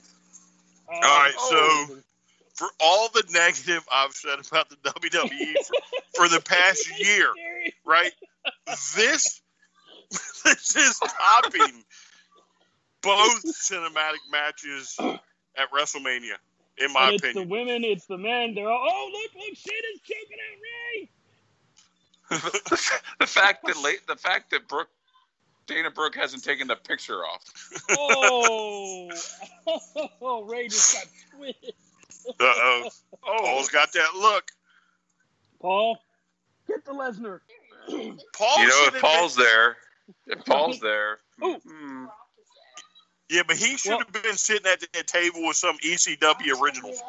that would have been great, like Sandman and Tommy. Hmm? Yeah, Sandman Hanging out Raven, RVD, you know, like Brock Uh, comes out Tommy going. Dreamer. Look Brock Dana. comes out going. Paul, where's my food? Oh, she's gonna smack the Botox out your face. Ouch! Into the Coke machine. Down goes Dana. Product placement. Right? Uh oh, Mela is no longer money because she's about to eat the table. Uh oh. Where's Oscar? We have Nia's like, I killed it. I did it for the Rock. I did it for the people. so then we This is great. I love I this. think this is might be better than both of those Mania cinematic matches. That's, that's what I'm saying, dude. This is absolutely great. So up with to this this point. gone, how many weeks that they said they couldn't put Roman on TV, and there he is the whole time. I don't care about any of the other shows we've done this year. This might be my favorite show we've done all year long. Uh oh. Otis has found Nirvana. He's in the Oh, he's found more than Nirvana. Because what food place keeps pies laying around? Oh, not the pie. Look out! Hey, what the? Oh no! Not people power. Put it Yes. his, put it in his face. I love the little smile too. I like the scooter. Uh oh. Otis, he doesn't really run. He more like shuffles. There you go. There's Dork the clown right there. There's Uh, this is going to end badly for somebody. Look out! Oscar's going to slip. Oh, okay. You got to speak English. No. Oscar. He doesn't know what you're saying. He's like, There you go. what you're saying. All right, so ladies and gentlemen, out of the original 12, it looks Right. like Carmella's out to running. Uh, Dana Brooke is out Look to out, running Dana. now. Ouch. AJ Styles is out. Dana, you big dum dum. So it's Oh, look at that Shayna, room. That's all the chairs. That's a hallway of chairs. Nia. And that, that's a stone cold hood of the car. Oh. Yeah, look at that floor, the Nitro sign. Shayna just So- got thrown through all, into the wall. Ooh, blue stair. So we have they have multicolored stairs. You know, this Yeah. almost reminds me of like the Death Star or something out of Star Wars. like each floor is just a different like texture or something. They're headed to the uh, blue stairs. Nothing but blue stairs. Okay. Sorry. It'll said- be the red stairs. It'll be red. Ouch! Ouch! Ouch! Ouch!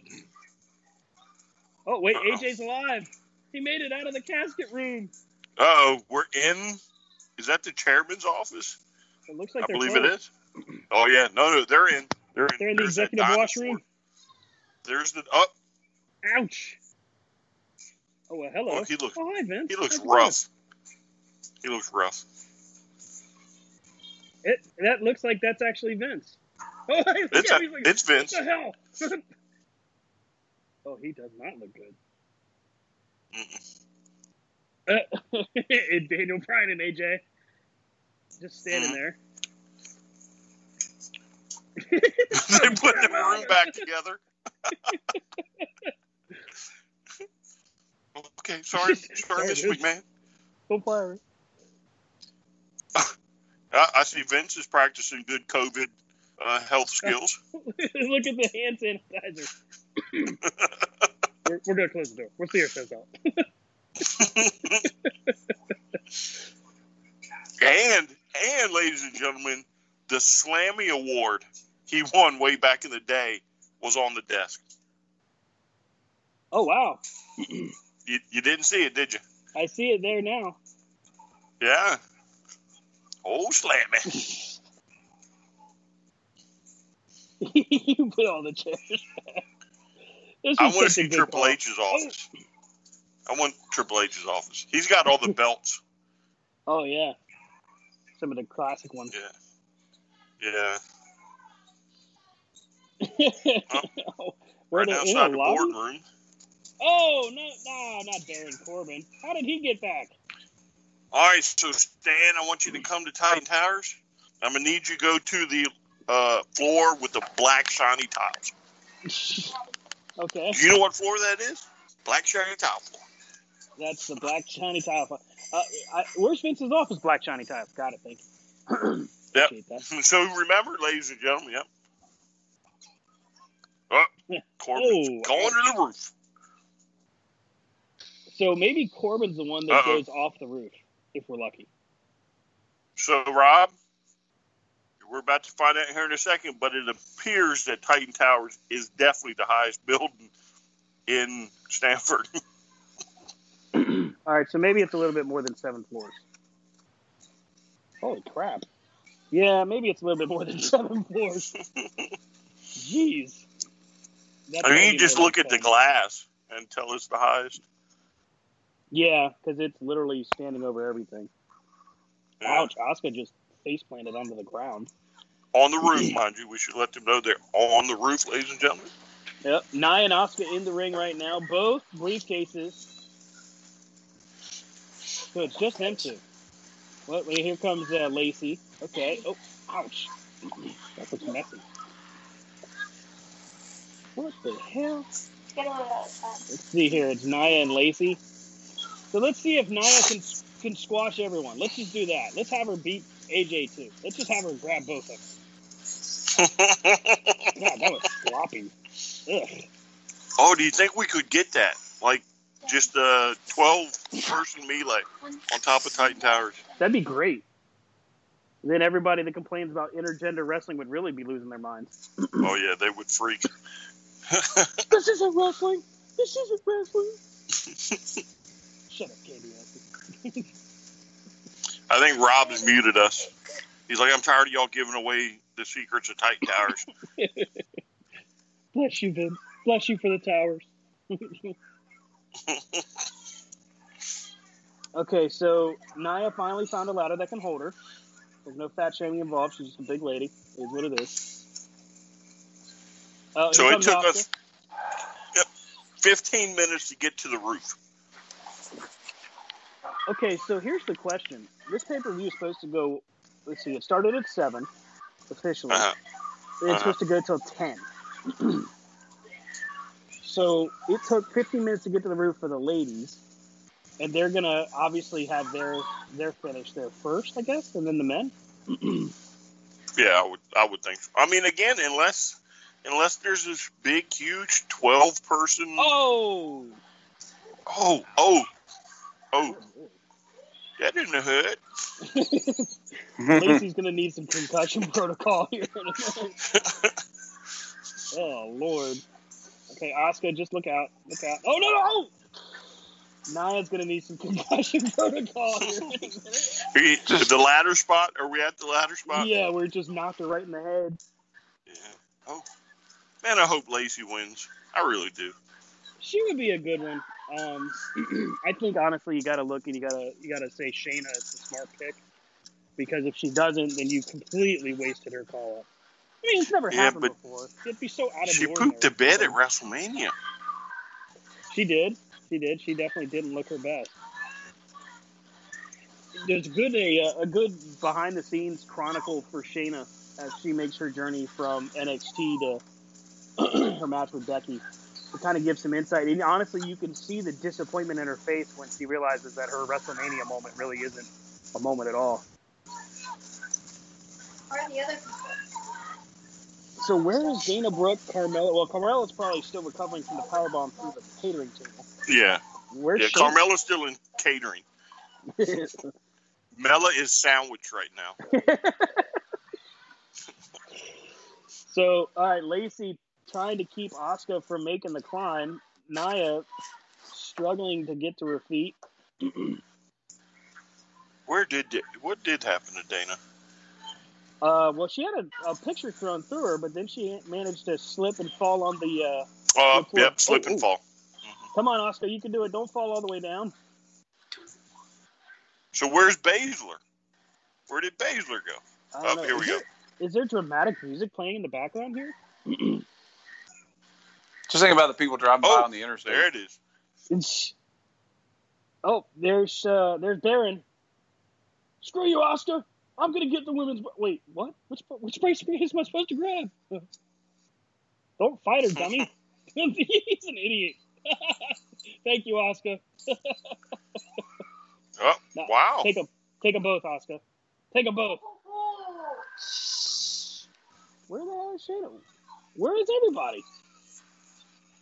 Uh, That's what Oscar's looking around for. Wait, Oscar did it! Holy crap, Oscar!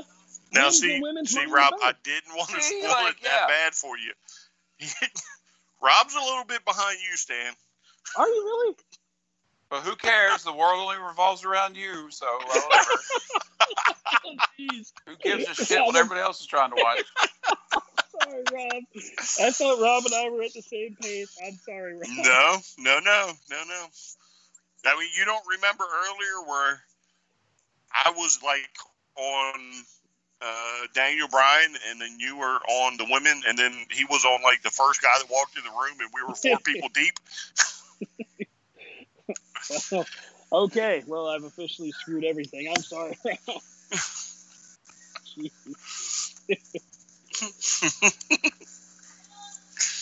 Oh, what? So what happened? Uh, Where did Shayna go? I don't know. I don't know where Shayna went. Oh, So I'm one for one. okay. Uh oh. Get out of here. So Come on, Otis, you can do it. it's Otis and Baron, the final two. Yeah, Ladies and Otis is Otis is on top now. It's Corbin and Otis. Yeah. Money in the back, Otis style. Money in the bank, I mean. well, he broke the ladder the last time on on SmackDown. He broke like two All of them. so let me ask y'all something. Let me ask you something because again, I haven't really watched too much uh, SmackDown or anything lately. Where is his partner? Tucker, Yeah. I think he's gotten the genetic treatment. And he's kind of left left in the wind, Wow. which sucks because he's pretty talented also. Yeah, I mean, well, the the tag team itself was a good tag team. Heavy Machinery or whatever they were called. Yeah. Oh yeah. Oh. Oh. Oh, don't act like you. Uh, wait. Oh, all the guys go. get in for this one. all the guys are here now. No, AJ's not. Nor is Daniel Bryan. They're still cleaning up the office. yeah. Vince is yelling at him. Oh, here we go. We are still up on top of the building. Look how tall None but guys now. Well, still not quite all of them, I guess. Vince is like, you must put all my Hulk Hogan figures back in chronological order. Oh, that's what. Yeah, he should have been playing with like some LJNs. Oh, that would have been awesome. He's like, oh yeah, we are fired. Yeah. yeah, even his own. Because I'm sure they got crates of them still Oh, in the sure. package and everything. Oh no! Did he just throw? Jeez. You shut your pie hole, buddy. Oh Think of my your friend. god. I'm, I'm stopping myself from going too far. Can't do it. Uh, oh wait, wait. Um, Rob, I just want you to know when you wake up in the morning, I will have respected you enough not to tell you. I've already, Uh, I'm there. di- We've got oh, uh, two over. Yep, What? two two have gone over. are they dead? I mean, they're dead, Wait, right? who went Rey and who was the other one? Aleister Black. Aleister they're dead, right? Black. Oh, yeah, Aleister Black. Yeah.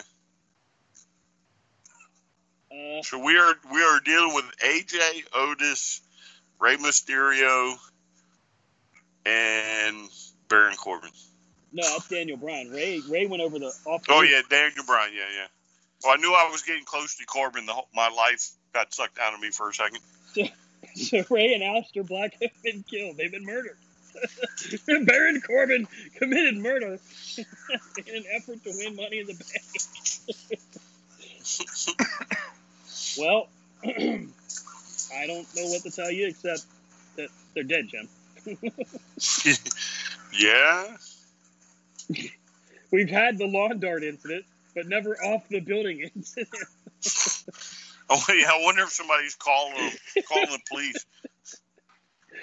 Oh, oh, Oh my oh. God! Two people just got thrown off a building.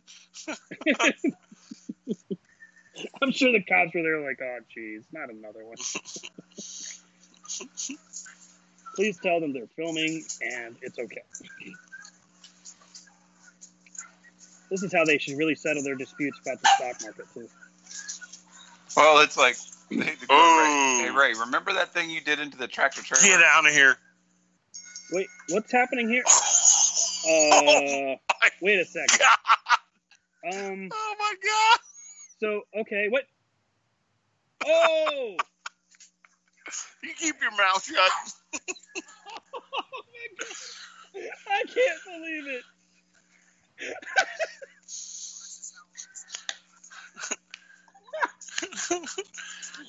what the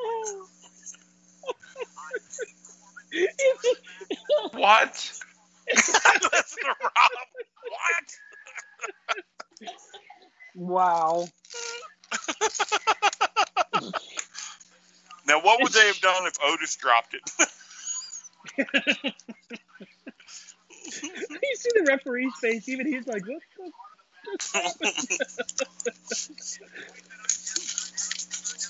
Oh wow. He had control of the the briefcase. Really? Well, ladies and gentlemen, that is it. two hours and 24 minutes. Well, WWE is officially in epic mode. All right, Wow. so so for me, even though it's a very short pay per view, and every match up to that point was very lackluster, in my opinion. Yeah, Rollins and and Drew were probably the best up to this point. Another spectacular cinematic match. I, I think uh, it's my favorite match now at this current point in time. in the COVID era, I think that might actually be the best match of the COVID era.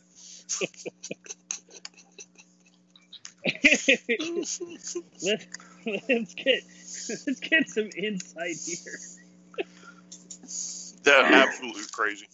That was the most insane, just comedic and unbelievable delivery of cinematic wrestling action I've ever seen. I don't Definitely the- what to make of it. Definitely one of the funnest matches we've seen in a long time. Oh yeah, yeah.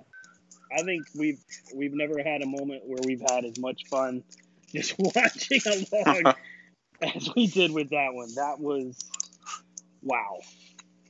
I can even get over Otis winning I'm just by the way it all takes place. how did the hell did you notice that the uh, guitar started to break before he even even hit Baron? It, it starts falling apart as he's going on with the shot. so are they old Double J guitars? Or do you think they bought a bunch of new ones for Elias? So Elias and Baron get the big rub. No, no, the guitars. Are they guitars they've had left over from Jeff Jarrett? I Or so because if they were Do they have brand new ones not- for Elias? Well, I mean, their Hollywood's uh, Hollywood uh, props department has probably gotten better since uh, Jarrett had them because Jarrett's used to like splinter. Mm-hmm. That was I, I, that was enjoyable. Very enjoyable. That was funny. So does Mhm. does Otis become world champ now? Uh, well, so he gets his pick, right? Yeah, he could Or challenge does he have to anything stay wants. brand? No, he can go after the world title or the universal. Oh my God! He's gonna give it Drew to. He's or- gonna give it. He's gonna give it to Mandy, and Mandy's gonna cash it in. He that's oh right. my he God, could, Rob, he could cash in on on on Adam Cole. you did it! You did it, Rob. You Rob Stradamus did again.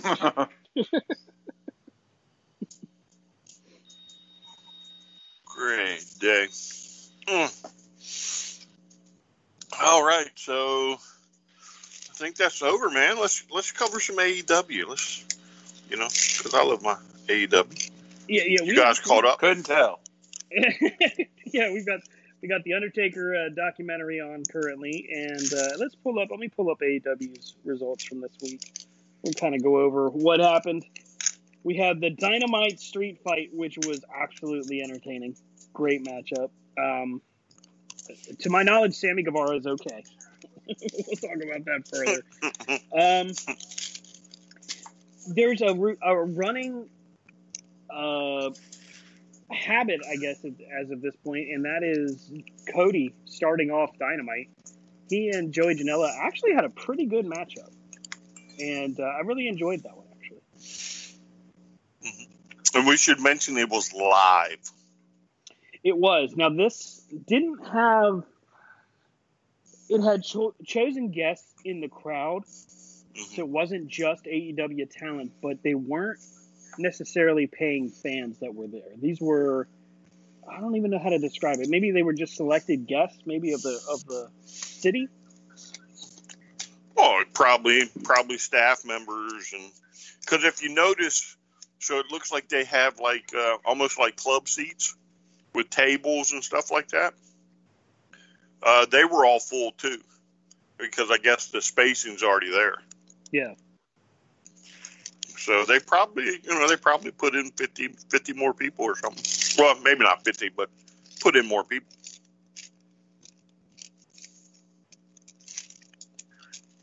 one of the things that that kind of immediately jumped off the page to me was watching watching just how interactive Cody was with the group, and they were the white towel came back from the week prior, getting thrown at Cody's face. Did you notice that happened right at the very beginning before the match even started? Uh, I missed that. I'm, I, I was at work, so I, So- I, I missed the very beginning. he gets in the ring and, is in the corner. He's standing there, kind of uh, soaking it in with his crowd fans, I guess. Um, and then all of a sudden, his white towel hits him right square in the face. It's just, he just looks over and he's like, "Really?" Who threw it? I think it was Was it MJF. Spears? It was either him No, or Spears. MJF. Yeah. The best heel ever. Uh, he's you know damn near killed himself shaving, which is you know, horrible, horrifying injury. Hangnail of doom, which I mean, hey, hangnails, you got to be very, very careful. Yeah, so I mean, I thought it was a good, good show, and I think um, the good thing is uh, what storylines have been playing out should start to come to fruition. So I think we'll finally get War Games or the match beyond, or whatever. blood At uh, what is it, Double or Nothing? well, it, are they going to try to That do one that, next? or are they going to wait one's next? until Double or Nothing is the one that's coming up? We've got the Casino Battle Royale ladder match, where the winner gets a title shot in the future. They haven't specified all that, all of the rules on that, so it's not. It hasn't been stated for a fact that it would happen that night. So my assumption is that Moxley defends against Brodie Lee because of Brodie Lee. Yeah, that's in. been announced. Yeah. We've got the TNT Championship finals between Cody and Lance Archer. The tag Well, I guess titles, it can't happen then. The tag titles aren't on the, on the line that I know of, unless Adam Page will be back by then. Oh, I think he'll be back. Hopefully, he'll be back. Maybe. Is he sitting out for injury or COVID? COVID, because of travel restrictions. Mm, that'll be an interesting one. I think Blood and Guts will end up happening on a pay per view, like main event pay per view. That would be my guess. I think they announced something else too. I seem to have forgotten. I can't remember. I saw two of them pop up today on Twitter announcements. Let's see if I can pull up the card for Double or Nothing.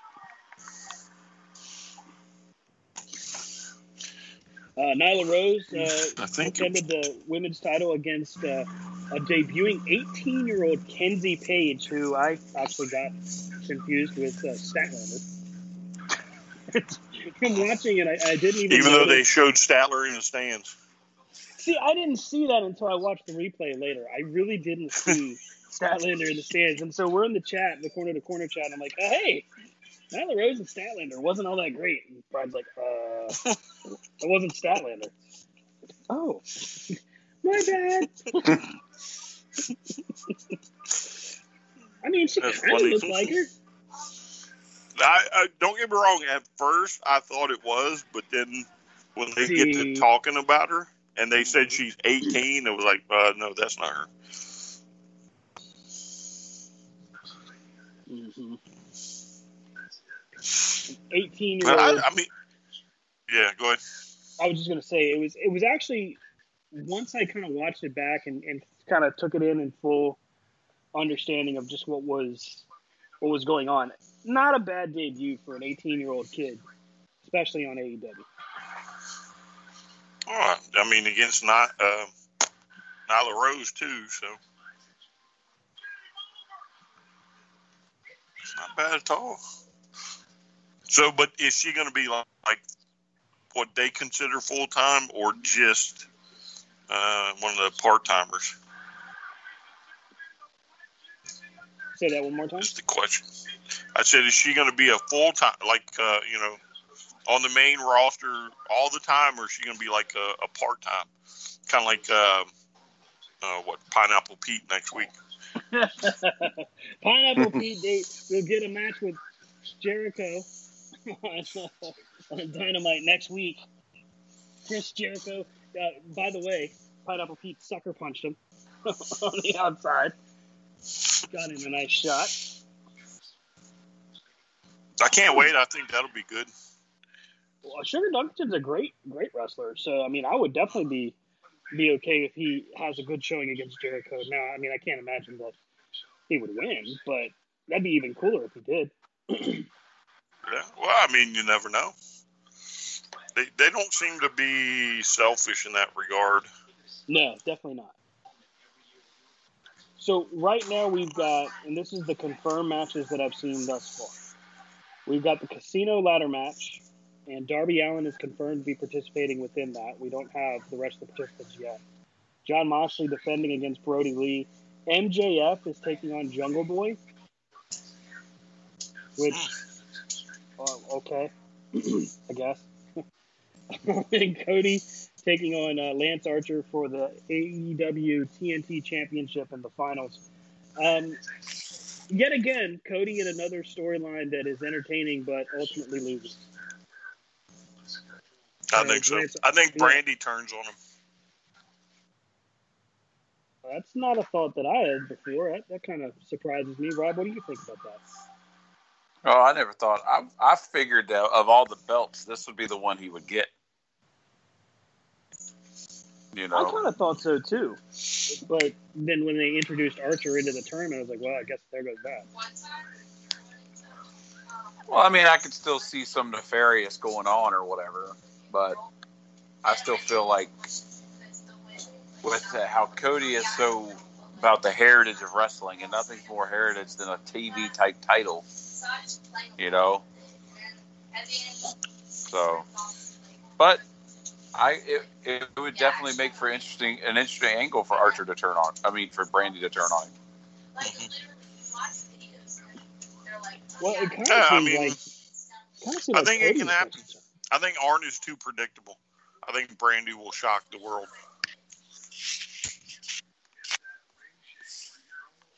That's just me. Well, Arn hasn't been out there with him, I guess, because of COVID. Is that right? Oh, I, I don't know. I don't know who's home for COVID and who ain't. It's a COVID party.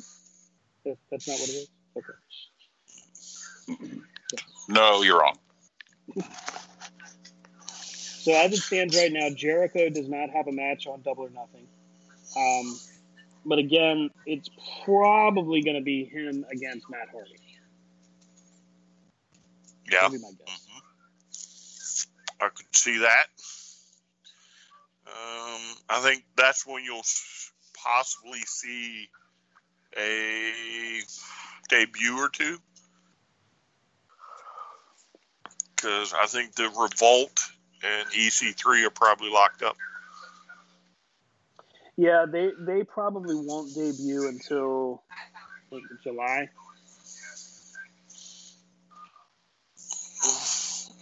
Well, I mean, I, I think it probably just all depends on what happened. Yeah. Do you think they'd hold some of them to debut when they actually have an audience there to, you know? Well, I think you'll probably you'll probably have somewhat of audience. And see, that's the that's the thing about AEW. I mean, they are going ahead. Other than, I mean, they've only canceled uh, the match beyond blood, whatever it's called.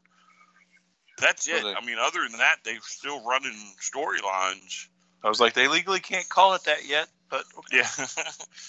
um, you know what which what storylines they are. So I don't. I think they've handled no audience quite well. Yeah, D- Dynamite has delivered in the way of entertainment better than AEW, eh, not better than AEW, better than NXT or uh, SmackDown.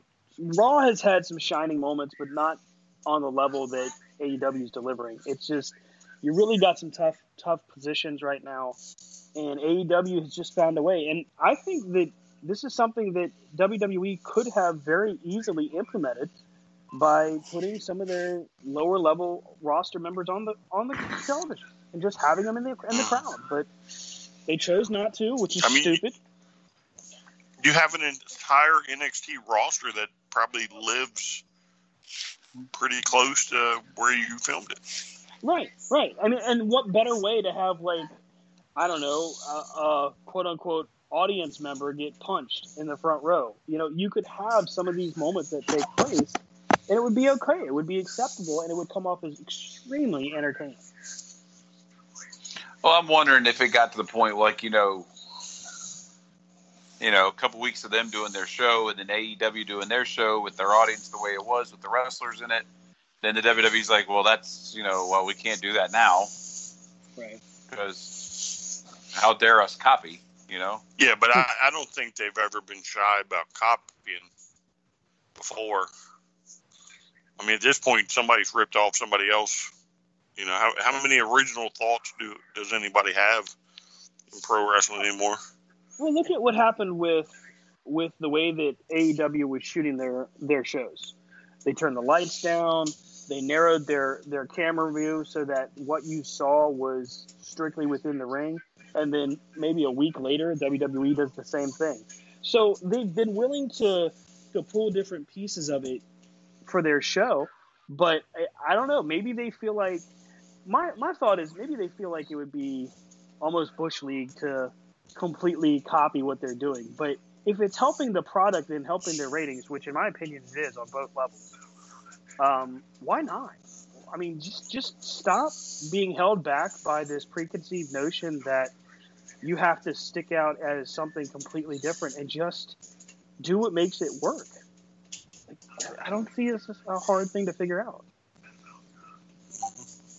Well, I mean, after a serious dip in in ratings, AEW starting to climb back up. Mm-hmm. I mean, they were what uh, seven hundred and some odd thousand this I past it week. was seven thirty something, maybe seven thirty eight.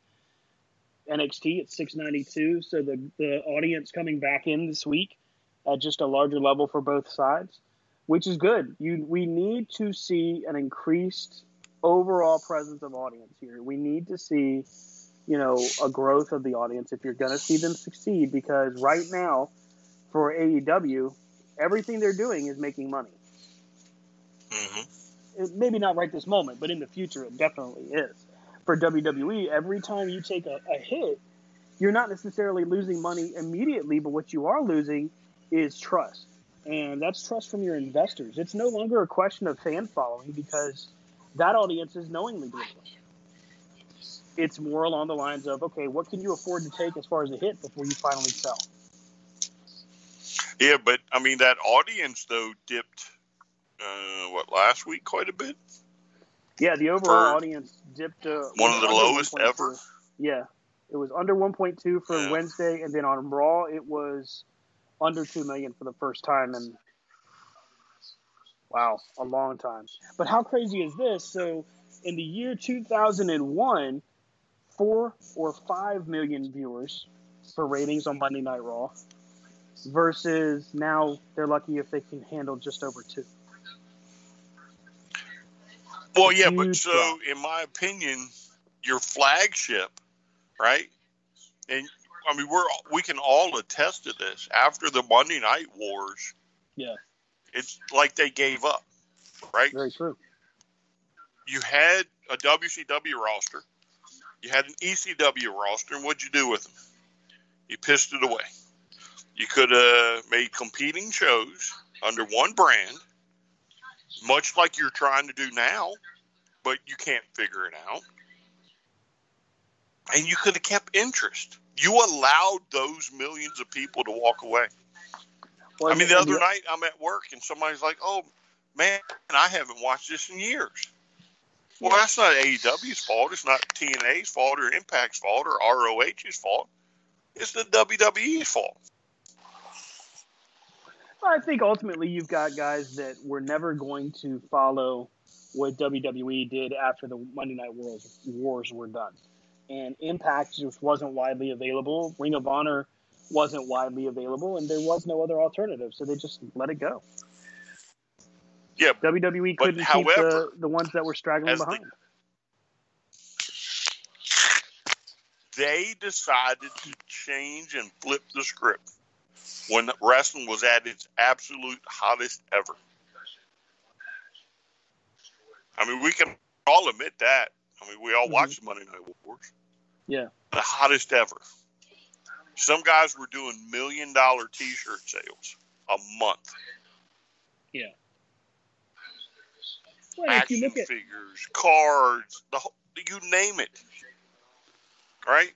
People were buying it. They there five million plus people were watching it religiously on a regular basis, and that's not to include the other two or three, four million that were watching the other program on the same night, the same time. But then instead of trying to keep those audience people remember they let them go. We got the hand incident. We got the dead Yeah. body in the coffin incident. We got all this stupid stuff. And to take it all the way back to the beginning, we got writers that don't know wrestling.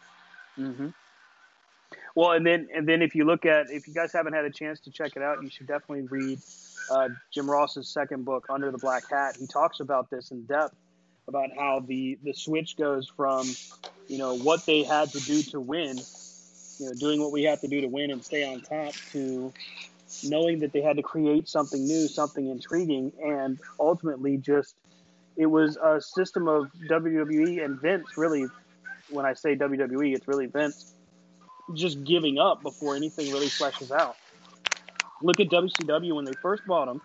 They announced they were going to run with WCW having its own show, and networks weren't interested unless they were able to provide an, an interesting and unique concept. And so, what did they do? They tried to put together the first WCW Nitro main event on Raw, and it was Buff Bagwell and Booker T because WWE wasn't willing to pony up the money to buy out the Turner contracts smartly, but it ultimately cost them, and then they gave up before trying to regroup.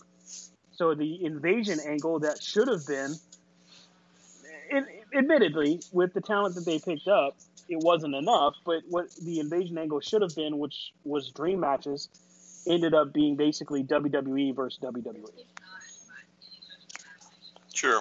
But you can't tell me they couldn't have gone to USA and said, We're your number one show. We have made your network a household name.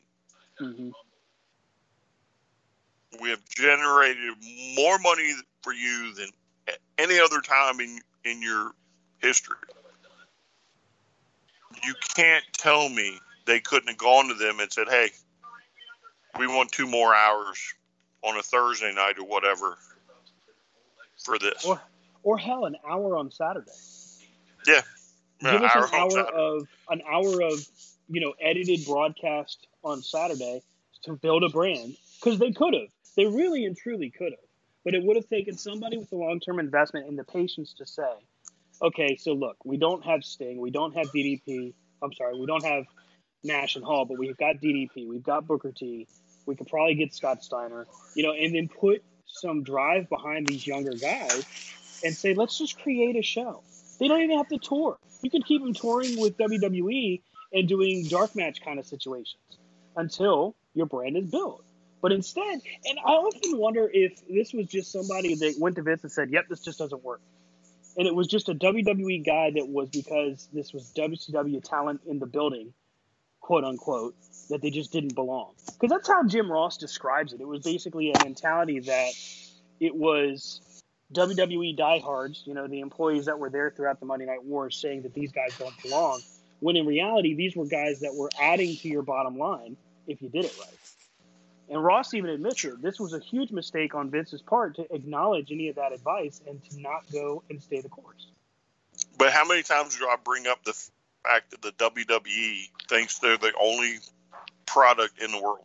It's that mentality. Well, and that ultimately comes from Vince. I mean, you literally had the roster from one company that kicked your butt. For how long? Well, and When this was WCW was on top of Monday Night Wars. How long? right. Well, you had that, and you also had you had this mentality that people with a, a southern accent couldn't couldn't deliver the wrestling commentary. I mean, like it was just it, it ultimately falls back to one guy because it wasn't Kevin Dunn, it wasn't Triple H, it wasn't the writers, except for the writers that eventually started to placate Vince. It was Vince McMahon himself that just was, couldn't get behind it for whatever stupid reason. Mm-hmm. But uh, I, I mean, that'll always be a mystery to me. Do what? I said that'll always be a mystery to me as to what would possess him to have that mindset. It's because he he.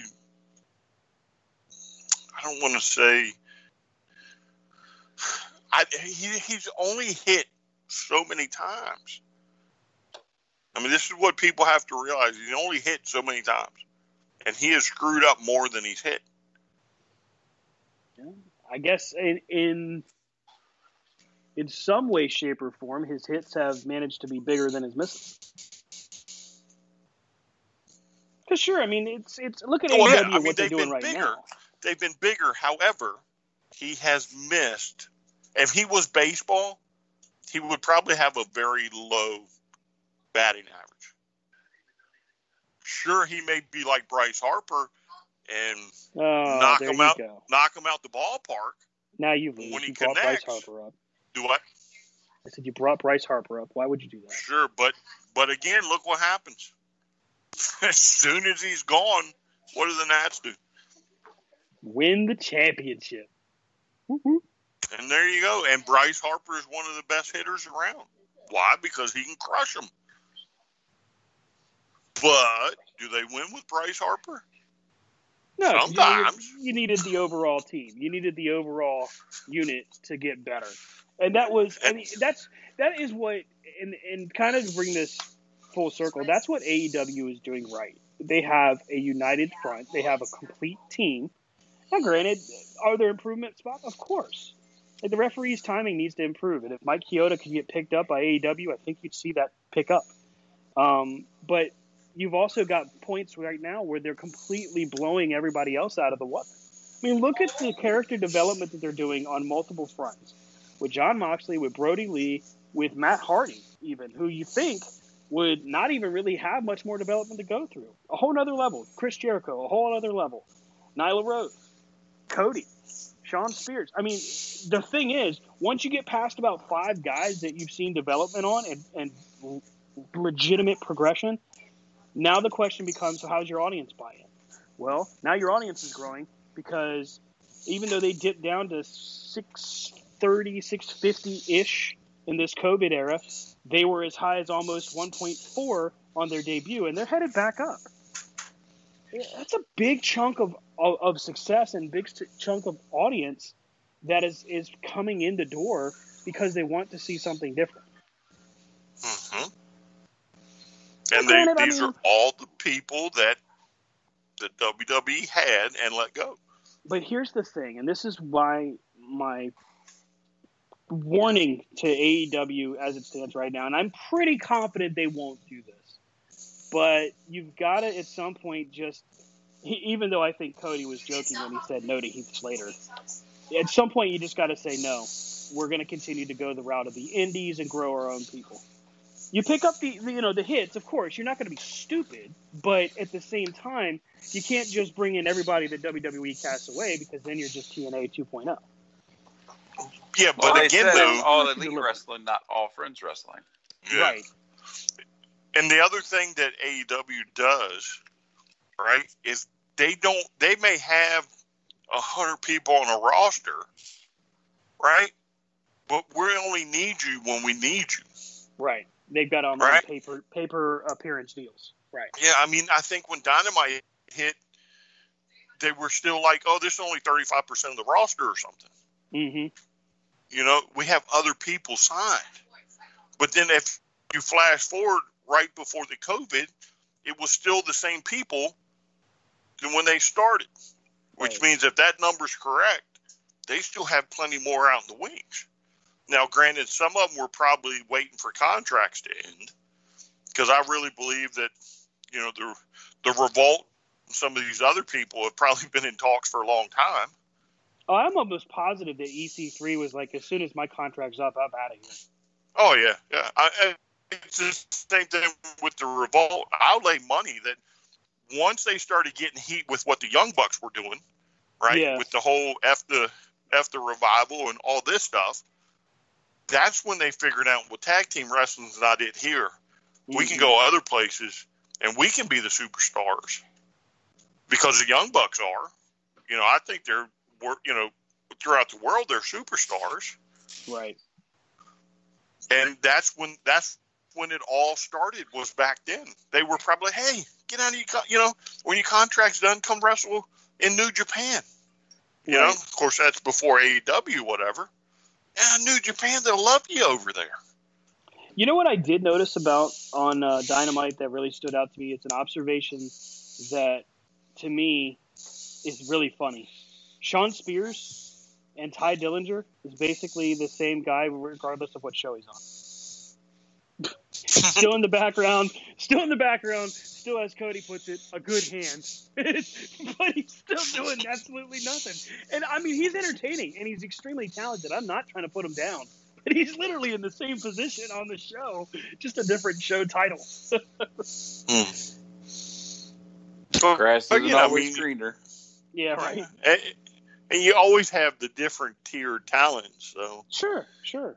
Yeah. Um, you know the the standout match. I mean, and I do want to talk about the the skull fight, so I'm not I'm not going to spend too much time on this. But the non-title match between Moxley and Kazarian. Um, I mean, as if you had a reason to question Kazarian if he could really go at that level. How about this matchup? I mean, Kazarian and, and Moxley really had a great match. I was very entertained, and, and honestly, we're now seeing even more from Moxley that I think anyone that watched him in the CZW days thought he had. Hmm I mean, I, I told you, I, you know, when he was Dean Ambrose, I didn't like him. Never liked him. Right? I didn't. I wasn't a fan really of the Shield, Right. as you know, people can't tell. But he was one that once they once because remember at first he would talk, right? Yep. And then all of a sudden he gets he's the quiet brooding guy, you know. And then he turns into the crazy guy. It's like okay, but the the in ring performance doesn't reflect your persona to me, Mhm. if that makes sense. And Probably then the- as well, as soon as that he gets released and that video hits, it's like, oh, Right. that's Jon Moxley, and Jon Moxley's cool, and it's the same guy within a day, you know, Mhm. roughly, of him being WWE, uh, Dean Ambrose, because that felt like- video dropped almost lickety split.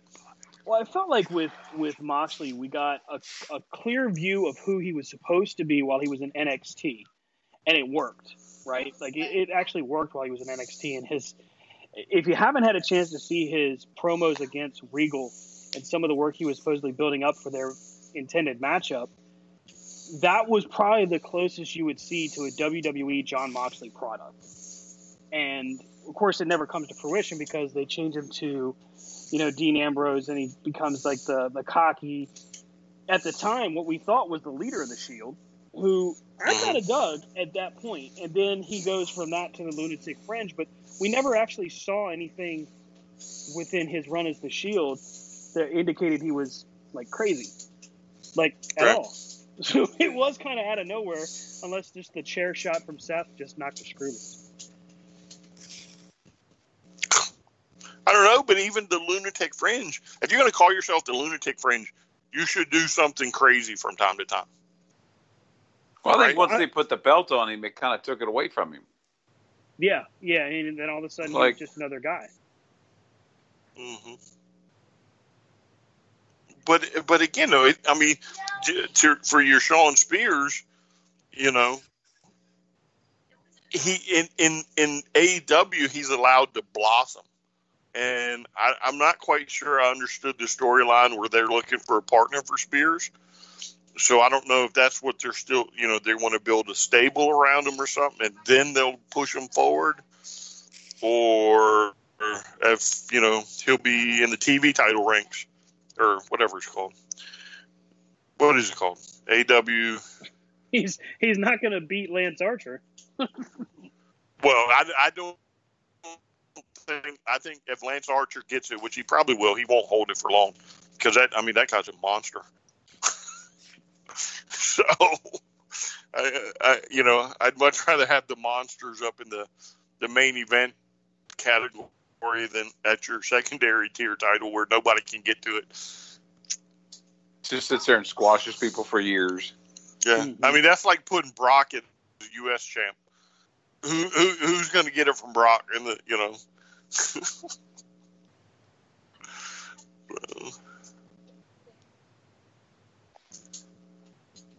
I, I, I think with what we've seen in the past few past few weeks and what's been going on with both WWE and with AEW, we've really seen some dynamics change. And with Shawn Spears, it's just another example of a guy that maybe he is blossoming. Maybe maybe you're right. I mean, they, they tried the whole let's find him a tag partner thing, and it just didn't really pan out. Or maybe they just stopped on it for a while to continue it once everybody's back.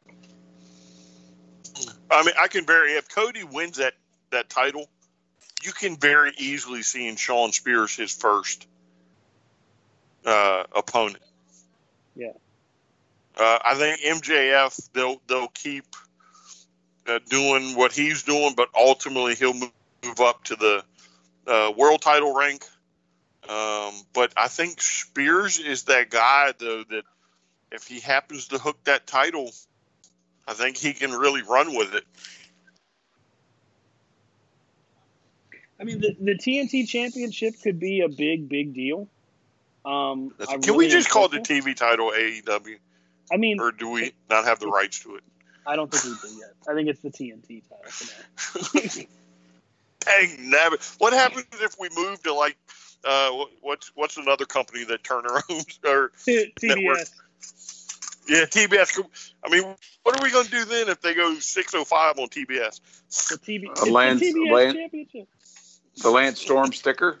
Storm sticker. The TBS 'Cause heavyweight honestly- Honestly, so you know they're they've been greenlit for a second show. Yeah. Right. You know that they value history. You know that they love sticking it in Vince's face. What better way to do your second show than 605 Saturday night on TBS? I'm fine with that. I'm fine with that. I would love to see it, but I, I think, um, I think what's going to happen first before that takes place is I think, I think they're going to have to figure out how they're going to position their second show. Well, I think that's what they're doing now. I think that's where some of this roster that we haven't seen appear is going to start to come in. Yeah. I mean, if you have indie talent that aren't signed to any major contract, then it's going to be easy to get them up there. Yeah. You see what I'm saying? And if I if I know, say, Tessa Blanchard's contract runs out in August, and we've had, you know, we all know it happens. you know what I'm saying? We've conversed, and she's like, "Yeah, I wanted to come there when my contract's up." Well, then you know, you know, you have her waiting in the wings. And I, you know, you know it happens. I mean, isn't isn't Zack Ryder and Cody supposed to be good friends? Yeah. Uh huh. I mean, yeah, it would be like me, you working at Impact, me working in uh, ROH, and Rob working at the WWE. Anytime we got together, you know, it'd be like, hey, hey, fella, when's your contract up again? oh yeah, Right. you got to come. You got to come Look. here. No, you got to come here. Yeah, You got to take the deal here. Well, I ain't going to take the Impact. Sorry. yeah. And, and there's contract? no doubt in my mind that what the first two or three people that was called was probably Cody. Hey, uh, remember when we got together for that barbecue a month ago? Well, I just want you to know it's possible now. Right. You know, So let's let's go ahead and close out with our thoughts on uh, the the street fight between the Sex Gods, Chris Jericho and Sammy Guevara, against Kenny Omega and Broken Matt Hardy. Uh, let's do this. Let's do this around the horn style. Um, Rob, did you did you catch this matchup? parts of it. Okay, your thoughts Parts on the street Them chasing him in the golf cart was funny. Did you catch where Matt Hardy tells him you're going to have to doctor the footage because he couldn't get the golf cart started? I thought that was awesome. Did this did this help or or hurt the cause for Matt Hardy and his growth in AEW? I just thought it. It's just another Matt Hardy thing. Like the thing is, his character is the way it is. Like he can do things like this, and they can be like, I don't remember. Yeah. So So for you, it was a hit. Oh my god. Yeah, All right, Brian, you, what what was your take of the AEW street fight? Uh, so I, I, I can't. It, so it's not quite the a cinematic match, Mm-hmm. but it that, that style of match just seems to be bringing something different to the table now. Mhm. I guess, and I enjoyed it. I mean, I I thought it was good. Um, may not have been the greatest thing, but I thought it was good, and I thought it was entertaining. And at the end of the day, that's that's what I need. I need to be entertained. And you know, again, so like the golf cart scene or whatever that thing's called, uh, where he's running, Sammy's running, and Kenny stands up and he points at him. I mean, have y'all seen how many memes have been created off of that? oh yeah. Yeah, it's pretty ridiculous. I mean- all of the different memes that are out there. Yeah, so it's entertaining. It's entertained other people, and at the end of the day, that's that's what you need to be successful. I mean, you don't have to take all over the world, but you just have to put out a quality product. Mhm. And I thought it was good, and I thought at the very end when they won and they were, you know, the scoreboard was in the background, and the scoreboard uh, you know, was on, and I mean, it's just it's little interesting things like that. That's like, oh, okay, so you know, as a whole, the company believed in this, Yeah. and you know, again, as long as people believe, everybody puts on good stuff. So And again, so I I liked it. I enjoyed it. I thought it was good. I really liked the matchup.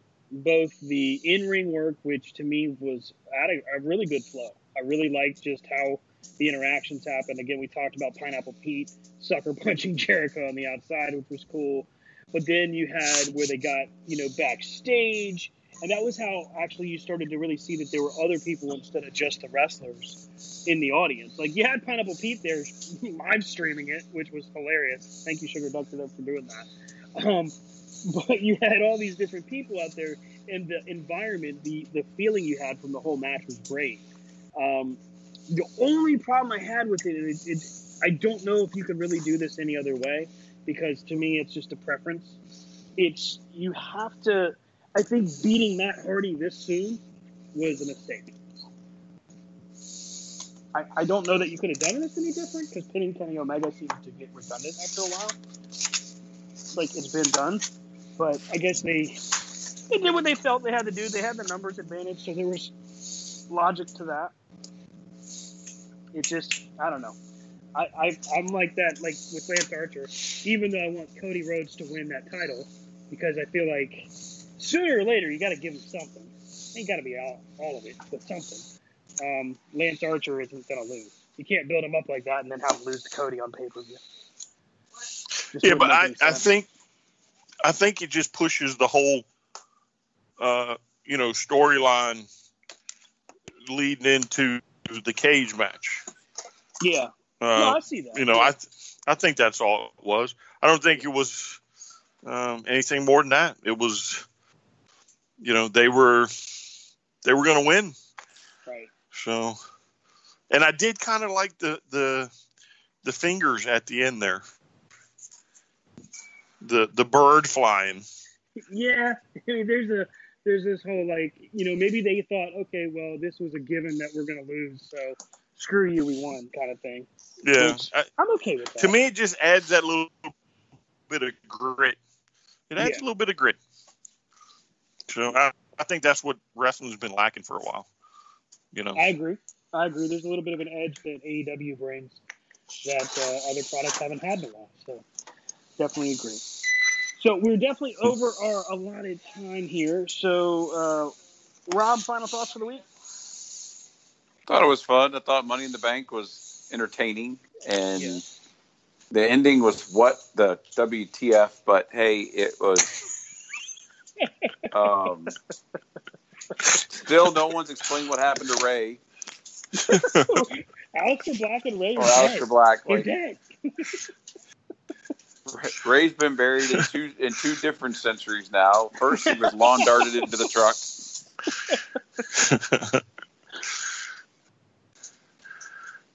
But I thought it was all right. Um, very cinematic. I like like what you all said about that. It was good. Um, we'll see what the week of wrestling holds. Very true. Rob's on Facebook at Rob Hefner and RDHCWP on the Instagram. Brian, final thoughts for the week. Uh, I think it ended.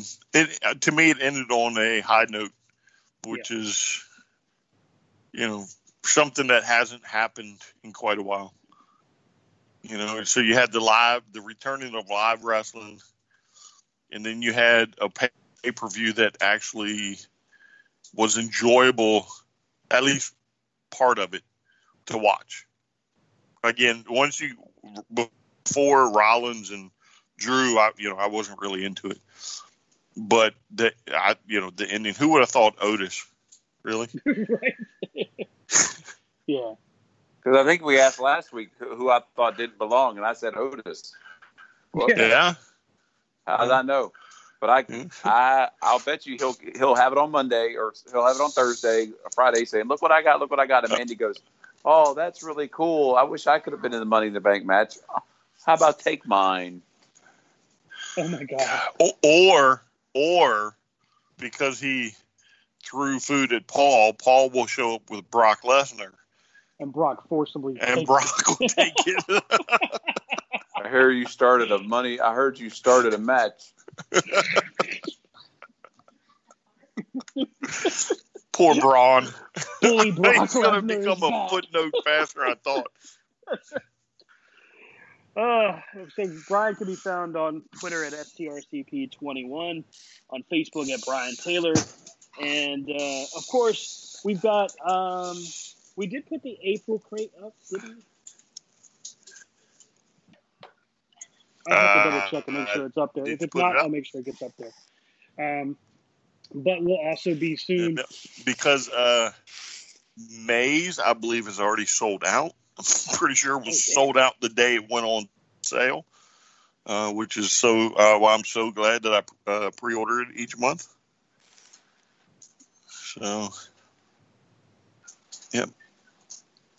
But we will have that when it comes out. Yep. But Mhm. April sh- should be getting posted. Thanks for my good buddy Stan. to continue our Who's growth opportunity here with uh, with the website, we're gonna be I'm gonna do a a page on wrestling video games. We're gonna start with DOS and go into some other things since I've been able to locate some oldies but goodies. And uh, we're gonna just start taking a look at what's available, and we'll go from there. Maybe Rob can do some of his favorite collectibles. We're just trying to expand. That's the I name don't of the game. have any. Yeah, Rob has no Yeah, you do. Yeah, right. You got you got some. You got tons of collectibles, dude. Yeah, that you love. That you love and adore. Oh, besides my kids. You got these nuts. Ring them Oh. up. I can take us out before you can comment. yeah, okay. you can catch me on Twitter. Well, technically, I don't have them because they're yours. You love them. You love But them. you never take your You hand off of them long You enough. love them. You can't Ooh. give me. You can't give me back. You can't You call lost. it tic tac nuts. Sorry. You lost the Sunday night wars, just like that. Over. Uh, you can catch up with the show. He's like that guy in a, 222. Hey, a hey, in a fight hey, that just bro, keeps hey. yelling over the next person. Say Stop being mad. Stop being mad. Stop being mad. You fell for a D's nuts joke. You can catch the show It's at okay. C2C Radio Actually, Show no, on I was Twitter. talking, and you went It's okay, bro. great. Show on It's okay. Facebook, It's okay. Corner It's all right. On Facebook in the group. C2CRadioshow.com. Have a great week, everybody. We'll see you next time.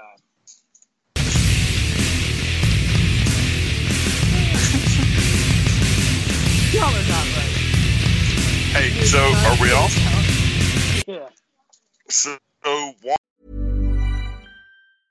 Mom deserves the best, and there's no better place to shop for Mother's Day than Whole Foods Market. They're your destination for unbeatable savings, from premium gifts to show-stopping flowers and irresistible desserts. Start by saving 33% with Prime on all body care and candles. Then get a 15-stem bunch of tulips for just $9.99 each with Prime. Round out Mom's menu with festive rosé, irresistible berry chantilly cake, and more special treats. Come celebrate Mother's Day at Whole Foods Market.